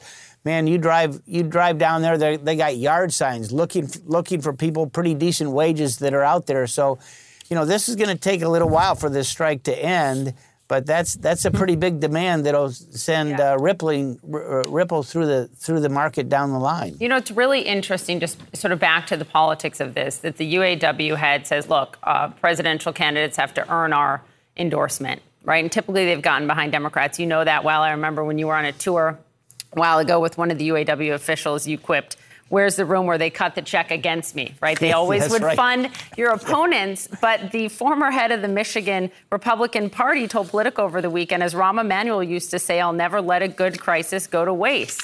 Do you think that this could tip? Do you think the UAW could back the Republican presidential candidate? Well, I think they could. And if you look, I mean, you look at what Mike Pence said this weekend. Uh, you look where where Trump is, and remember, Trump won Michigan in large part because he took on NAFTA. He said Mhm. it's an unfair agreement. We can do better, and in fact, he did deliver on that. He he delivered a bipartisan uh, approach uh, that was adopted in the Congress. Most of the Democrats voted for it. Most of the Republicans voted for it. It changed the dynamics of our trade relationship with both Mexico and Canada, and the UAW supported it. It was it was a good thing, and trust me, Trump will be back, assuming that he is the, the nominee, and I Uh-huh. think that he will be. He will be all in for Michigan, trying to Yeah. flip Michigan back to him from from Biden, and using the UAW as uh, and what he did on trade uh, as as one of his mainstays. I want to ask you finally about this impending government shutdown, potentially Oh. 12 days away. I know it can t- hear in your Yeah. voice you're not sad that you're not there anymore to deal with this. But one of your fellow former Republicans in Congress, sort of of the same mindset as you on a lot of things, Adam Kinzinger, yesterday said on CNN he thinks they're just going to do it. He thinks that they're going to shut down the government again. You told Jake Tapper last year um, that you're a McCarthy supporter directly. I'm a McCarthy supporter. Uh, do you support? Are you a fan of how McCarthy has dealt with this so far?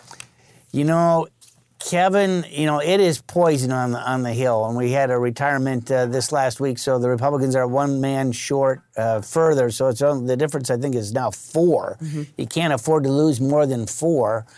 But we don't have a deal. What I think they're trying to do is do exactly what they did on the debt ceiling. They're trying to get a, a bill passed in the House with only Republicans, and it'll be razor thin. If they pass it, it'll be by one vote. To then uh, go to some agreement with the Senate, even though the Senate is going to be a bipartisan agreement. They're going to have 70 votes to keep the vo- the, the uh, government open. Uh, pretty reasonable approach. They're, they're going to include money for Ukraine. Uh, it's going to pass big time. It- It'll be the two sides, wh- who will blink first? If Kevin can get the votes to pass it in the House, he'll have a bill to go to conference uh, with the Senate. But the Senate may just say, screw you. We're going to pass our bill. We'll send it back to you and we'll adjourn. So the House Republicans are going to be ultimately ending up with a bill that's pretty much along the lines of the Senate if we're able to keep the government open. What, what's your answer to the if? Do you agree with Kinzinger? Shuts down? I think it's going to shut down. You I do? do. I, I just, I just, you know, they should have stayed in August. Uh, it took six weeks to go home. They came back last week and they couldn't even pass a defense bill, and the clock's ticking. I'm, I'm seeing it on your station. It's like yes, the seconds we are have a ticking big down. clock. Yeah, I know. It's Yeah. like the Michigan Ohio State game. You know, if you're at the big house. Phil's laughing over here. Yeah, I know. Not if, not if he's going to side with Michigan, I'm not. yeah. Three Pete, look out, Phil. I don't really know That's what you guys assault. are talking about, That but is that was a fascinating really- interview. Former Congressman Fred, I'll call you Fred when we say goodbye. Appreciate it. Thank you. It's rude. California Governor Gavin Newsom says he will sign a major climate disclosure bill a day after announcing a lawsuit against oil companies. In that legal complaint, the state of California states that the country's largest oil and gas companies not only contributed to the climate crisis, which has harmed the health of Californians, but that lawsuit also says oil companies deceived the public about it. It can illuminate their deceit. It can illuminate their deception and their lies over the course of 50, 60, 70 years. They've been lying to you.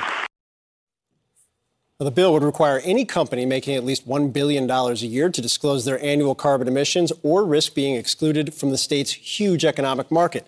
CNN's chief climate correspondent Bill Weir joins us now. And Bill, we've talked often about kind of incentives and disincentives, carrots and sticks. Is this something that's going to move the needle? It could. It absolutely could. This could be a big deal. This law would require big companies, from banks to oil companies to big retailers, to disclose their scope one, two, and three emissions. And that last one, scope three, is the big one because that takes into account the entire value chain. If you're selling clothes, that's how much carbon it took to grow the cotton and then run the factories, then the dyeing, you know, facilities and all of that. If you're a bank, that means re- disclosing the carbon footprint of all your investments, which is 700 times greater than the direct emissions from keeping the lights on uh, down at the bank. So a lot of opposition from this, from the Chamber of Commerce, uh, from bankers uh, specifically, but companies like Apple are uh, supporting this, came out uh, behind it here. And of course, California's been on the vanguard, you know, since the 70s of clean air laws, emission standards, and the com- country has been forced to keep up with that over time. Yeah, that is really interesting to see Apple response. I mean, what they're doing to try to become carbon neutral, what they're doing in Texas, et cetera, and the response of big oil. What is big oil saying about this bill? What can they? How can they fight it? Yeah, they're they're opposed. You know, the American Petroleum Institute and and the lobby of the group of this uh, says this is way too complicated. It'll it'll cost too much uh, at the end of the day. Uh, so, but they're of course at the end of these lawsuits as well. California joining uh, almost now two dozen states, counties, cities from you know Maine to Maui suing big oil companies for deceptive uh, sales of their of their product, with hiding what they knew was hazardous to life as we know it here. Uh, so this is an interesting moment where these are the most powerful, most profitable companies in the world right now. Mm-hmm. But if you look at the trend of solar and batteries and clean energy, uh, almost 90% of new projects are all renewable. So we're at this cusp right now where it's sort of the end of the oil era, the beginning of something else, and a lot of fighting in between. It's a fascinating, fascinating dynamic. Bill Weir, thanks as always, my friend. Thank you, Bill. And tonight, California Governor Gavin Newsom sits down with our Dana Bash for a sweeping interview on a potential Biden Trump rematch, the state of California, and whether he is the best bet for his party's future. It begins tonight at 9. Got to check it out. A D1 player from Ohio State University medically retired from football due to his struggles with mental health, but that didn't stop him from making a difference.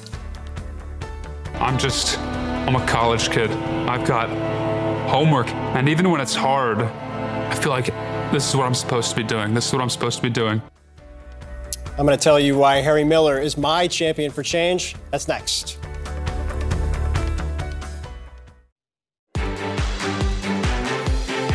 Welcome back. All this week, we are bringing you stories of ordinary people who are breaking new ground, changing the way things get done and making the most of human potential. We call the series Champions for Change. Now, long before I worked at CNN, I was a student athlete at Ohio State on their baseball team, very long before I worked at CNN. My champion is also an Ohio State student athlete, a football star who abruptly hung up his cleats for good and took his private battle with depression public. Watch. It seemed obvious and like a prophecy almost to be a football player.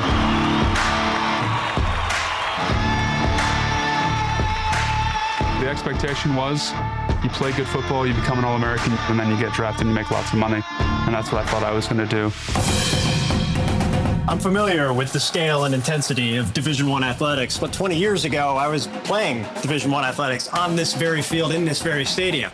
But the level of the intensity that someone like Harry at one of the biggest football programs in the country is dealing with, it's unfathomable. I think it was two years ago that Harry came into your office and said, I'm thinking about killing myself. What happens in that moment as a coach and as a parent? The first thing is it takes you to your knees uh, to hear someone actually physically say that. And I give him so much credit for being able to verbalize that. I felt like if the truth had to be told, then I might as well tell it. I think it was received well because it's an experience that a lot of people have.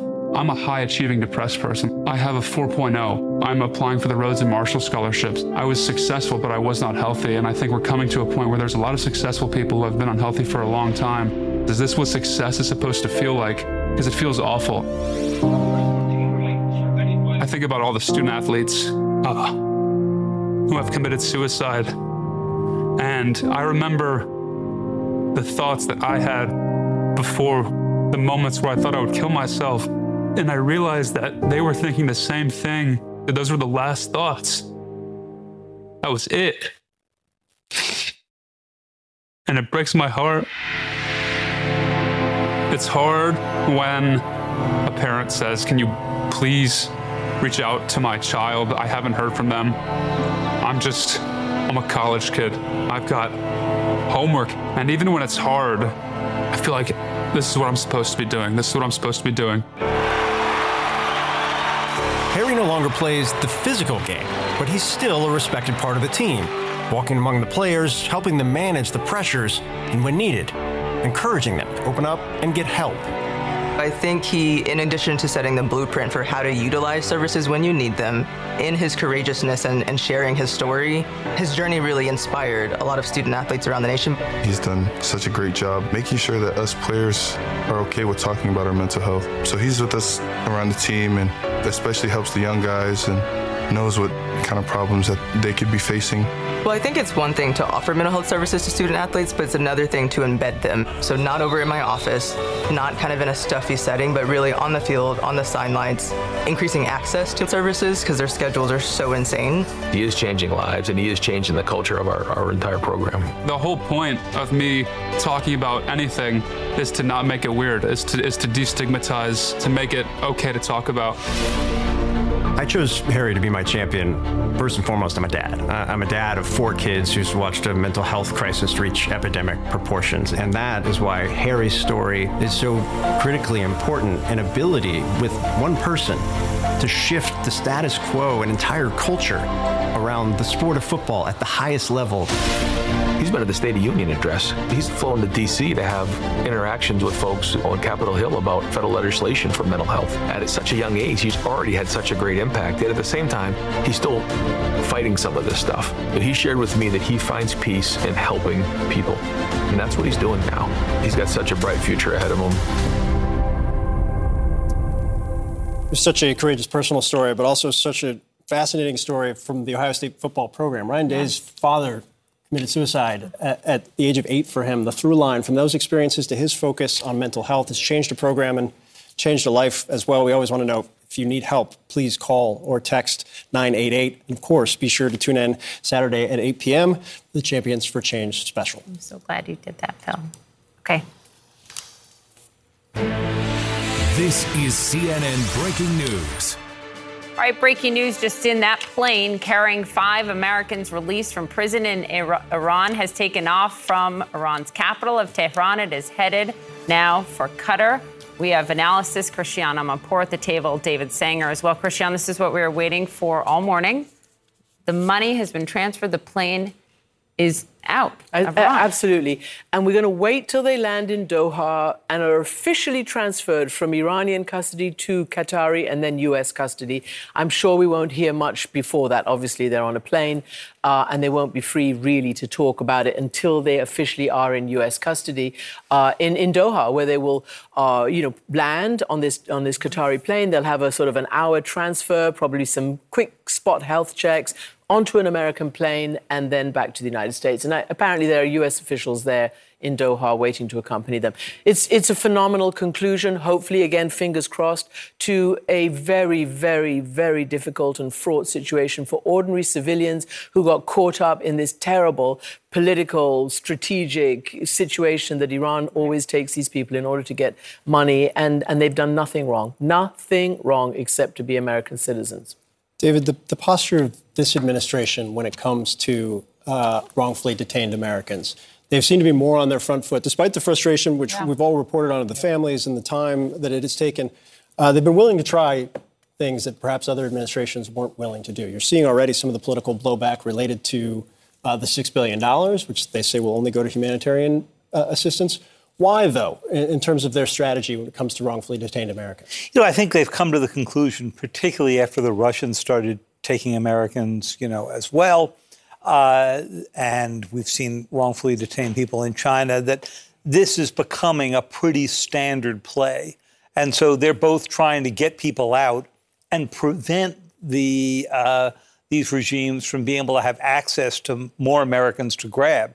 I, I, thought it was notable that we've heard from American officials in recent times do not go to Iran under any circumstances mm-hmm. uh, because they're afraid that, of course, they'll try to grab some more and get some more cash out of this. But that said, it's a humanitarian win. It's not necessarily does not necessarily translate into a political win. We are not seeing this you know, move the nuclear negotiations or any other part of the yeah. relationship. To, to David's point, Christiane, I mean, not only are we not seeing progress that we know of on the nuclear front, there's been a rapid expansion of their nuclear program after mm-hmm. that deal fell apart. Ongoing military support for Russia. This weekend, as we were talking about with you on Friday, marked one year since the, the death of Mahsa Amini. You look at the crackdown on political dissent in Iran. So this comes in a really interesting context. It does. Look, others, and David knows a lot about, you know, the nitty gritty of the arms control and the and and and that. Um, I don't know whether there's some kind of informal, as they've said, there, there's no more JCPOA. Apparently, this administration, for the moment, has given up trying to renegotiate. They just couldn't do it. Um, renegotiate the uh, the nuclear deal that President Trump took the United States and the world out of to this calamitous moment that we're at, which caused the Iranians to keep, you know, jacking up their enrichment. Mm. Um, you know, and, and pr- Trump said, oh, maximum pressure, maximum pressure is going to work. Well, it didn't. It catastrophically failed. Didn't get the hostages out, didn't, uh, you know, do anything to change the regime. Um, I think that they may have, have, have potentially uh, halted enrichment at a certain level. I mean, you, you know more about they are this. continuing to it not as quickly, but I think the, the key point is just the one that Christiana's made, which is in both the case of North Korea and the case of Iran, we're in a vastly worse place today yep. than we were uh, when Trump, President Trump came into office. And just one other issue, uh, you know, on the blowback for releasing these prisoners. I mean, come on. President Biden went into a deal with Putin, with whom there's, you could say we're in a proxy war to get Brittney Griner out. You know, this is a war. President Putin is at least as, as, as negative an international player as the Iranian Ayatollahs. So this is about humanitarian release of people wherever they are, Americans who are wrongfully detained, and it should be separated from anything else. And as I say, many administrations have gone through this process. I, I want to bring in Becky Anderson, who's in Doha at the airport where we expect this flight uh, to land in short order. Uh, we also have Natasha Bertrand as well. Uh, but to start with what's happening on the ground there in Doha, what's your sense in terms of timing? And also, I think the role that Qatar played in all of this is a, an extremely important one uh, and how that came to be. You're absolutely right. This has been a complex and very, very complicated negotiation. They have played, the Qataris have played a role both in the logistics of getting these US detainees out of Tehran, and we can confirm from a, from a source briefed on the situation that that flight is now wheels up from, a, uh, from a, an airport in Tehran en route uh, to here, uh, an airport in Doha. That flight should take about two hours. So we should expect that flight to land on the tarmac just behind me here uh, about two hours from now. It's mid afternoon uh, Doha time now. And the other crucial role uh, that the Qataris, of course, has, have played in all of this is the negotiating the exchange of the Iranian prisoners uh, in the US. Two, um, there are five of them, two of whom uh, will be released today, if not has been released. Some reports uh, suggesting that they, uh, the two who are coming back here, have already been released and indeed may already be in Doha. No confirmation of that uh, this end. Two others who were imprisoned in the US, it's reported will be staying in the US. That is their their decision, and one other will be um, moving to a third country. So Doha, of course, Qatar also involved in that exchange. And then crucially for the Iranians, the sort of nub of all of this is the transfer of those frozen funds from South Korea to Switzerland in the first instance, and then the $6 billion worth of cash into two banks here in Doha. Six Iranian banks, as we understand it, have set up accounts with these two banks here, and the $6 billion in frozen cash uh, is now uh, restricted but available to uh, the Iranians to spend, as Washington describes it, on humanitarian goods only. So you're absolutely right to point out that the Qataris have played an absolutely strategic role in what has now been some 18 months worth of negotiations. They started uh, with talks about uh, sort of reworking the nuclear file, the nuclear talks. But in the end, today at least, from what we understand it, these talks uh, accelerated over the past months. And it is all about this prisoner exchange today and the transfer of those otherwise frozen funds, restricted funds into accounts here now available to the Iranian um, regime. Back to you guys. Becky, thank you. Stand by for us. Natasha, to that point, to the $6 billion in Iranian money that has been unfrozen, essentially, but restricted by the United States.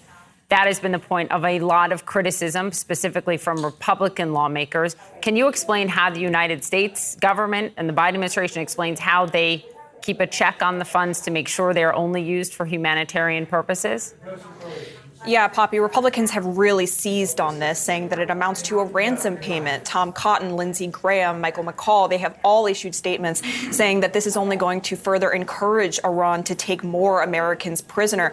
But the administration is pushing back on that, and they are saying that this money is not going to be going straight into Iranian coffers. It's not something that, that Iran can just use to spend uh, kind of on whatever it wants, like its uh, missile development, for example, or in its nuclear program. These are funds that are going to be closely monitored by Qatar, by the U.S. Treasury Department, and that will only be able to be dispersed uh, periodically and for humanitarian reasons like food, uh, medicine, medical supplies, agricultural devices, things that Iran and its population clearly desperately need. And that is the administration's argument here is that they are providing this money, which is not U.S. taxpayer money. It is frozen Iranian funds that uh, were uh, uh, given to them uh, from oil sales years ago that have been frozen in South Korean bank accounts that are now going to be uh, sent into Qatari bank accounts that Qatar will then be able to monitor and disperse, uh, again, with the oversight of the U.S. Treasury Department. So the U.S. is saying, look, this is the best deal that we were able to get, and obviously a less controversial part of that deal is the release of those five Iranian uh, prisoners who have been in U.S. custody, all of them convicted on non-violent offenses or charged with non-violent offenses, guys. All right, Natasha Bertrand, thank you very much. I want to bring it back to the table. Christiane, we're almost out of time. You, you followed this story Yeah. uh, and covered it more deeply than pretty much anybody, particularly uh, in the case of Siamak Namazi. What are you thinking right now? I think that he had the guts to call out and make an international global plea directed also at President Biden and the administration uh, back in March, uh, uh, knowing that he was at a desperate state. That these, you know, obviously he has lawyers and people who are telling him, his family, that nothing is happening. You know, the negotiations for their release or the deal and this and that are not going anywhere. And so he felt he had to weigh in publicly with a plea to the administration on his behalf and the behalf of the rest of the Americans um, in prison there. I think he's very well aware, and we spoke a little bit about this, that there are many, many other Iranians in jail who are there as a result of a crackdown by the Iranian regime. And I'm sure that, you know, this affects people who've been in that situation. But I do believe that um, for a long time, the, this administration did not put this front and center. So I'm very happy they did in the last few months and they got their own citizens back. Say, well, they are getting their own citizens back, hopefully safe and sound. But you did keep it in the conscience. Well, we did. I mean, I'm a journalist and, and, and that's our job. David, with, we've got about a minute left. Mhm. A U.S. official is, is confirming that wheels are up. We- Right. We were hearing on the ground as well as they head to Doha. For the administration, what does this mean? What does it demonstrate? Well, I mean, it, it does demonstrate, as Christiana's pointed out, that they have finally focused on this and I think gotten some real results, both with Russia and now with Iran. But think about this. President Raisi of Iran is in New York right now. He just arrived for the UN General Assembly. President Biden is in New York right now. They will not talk, they will not meet, they will not run across each other. And that tells you a lot about just how broken the relationship is now. And until that gets solved, we're not going to solve the larger problem. Well, thank you both for being with us throughout the morning on this breaking news. We here at CNN will keep you posted all day as this plane lands in Qatar, then takes off for the United States, and when those Americans get home. Yeah, We'll be watching that, and you can watch that. CNN News Central starts now. That is it for this episode of CNN This Morning. You can check out our lineup of podcasts and showcasts at cnn.com slash audio or in your favorite podcast app. Thanks for listening. Quality sleep is essential, and that's why the Sleep Number Smart Bed is designed for your ever evolving sleep needs. So you can choose what's right for you whenever you like. Need a bed that's firmer or softer on either side? Helps you sleep at a comfortable temperature, quiets their snores. Sleep Number does that. Sleep better together. JD Power ranks Sleep Number number 1 in customer satisfaction with mattresses purchased in-store. And now, save 50% on Sleep Number limited edition smart beds for a limited time. For JD Power 2023 award information, visit jdpower.com/awards. Only at Sleep Number stores or sleepnumber.com.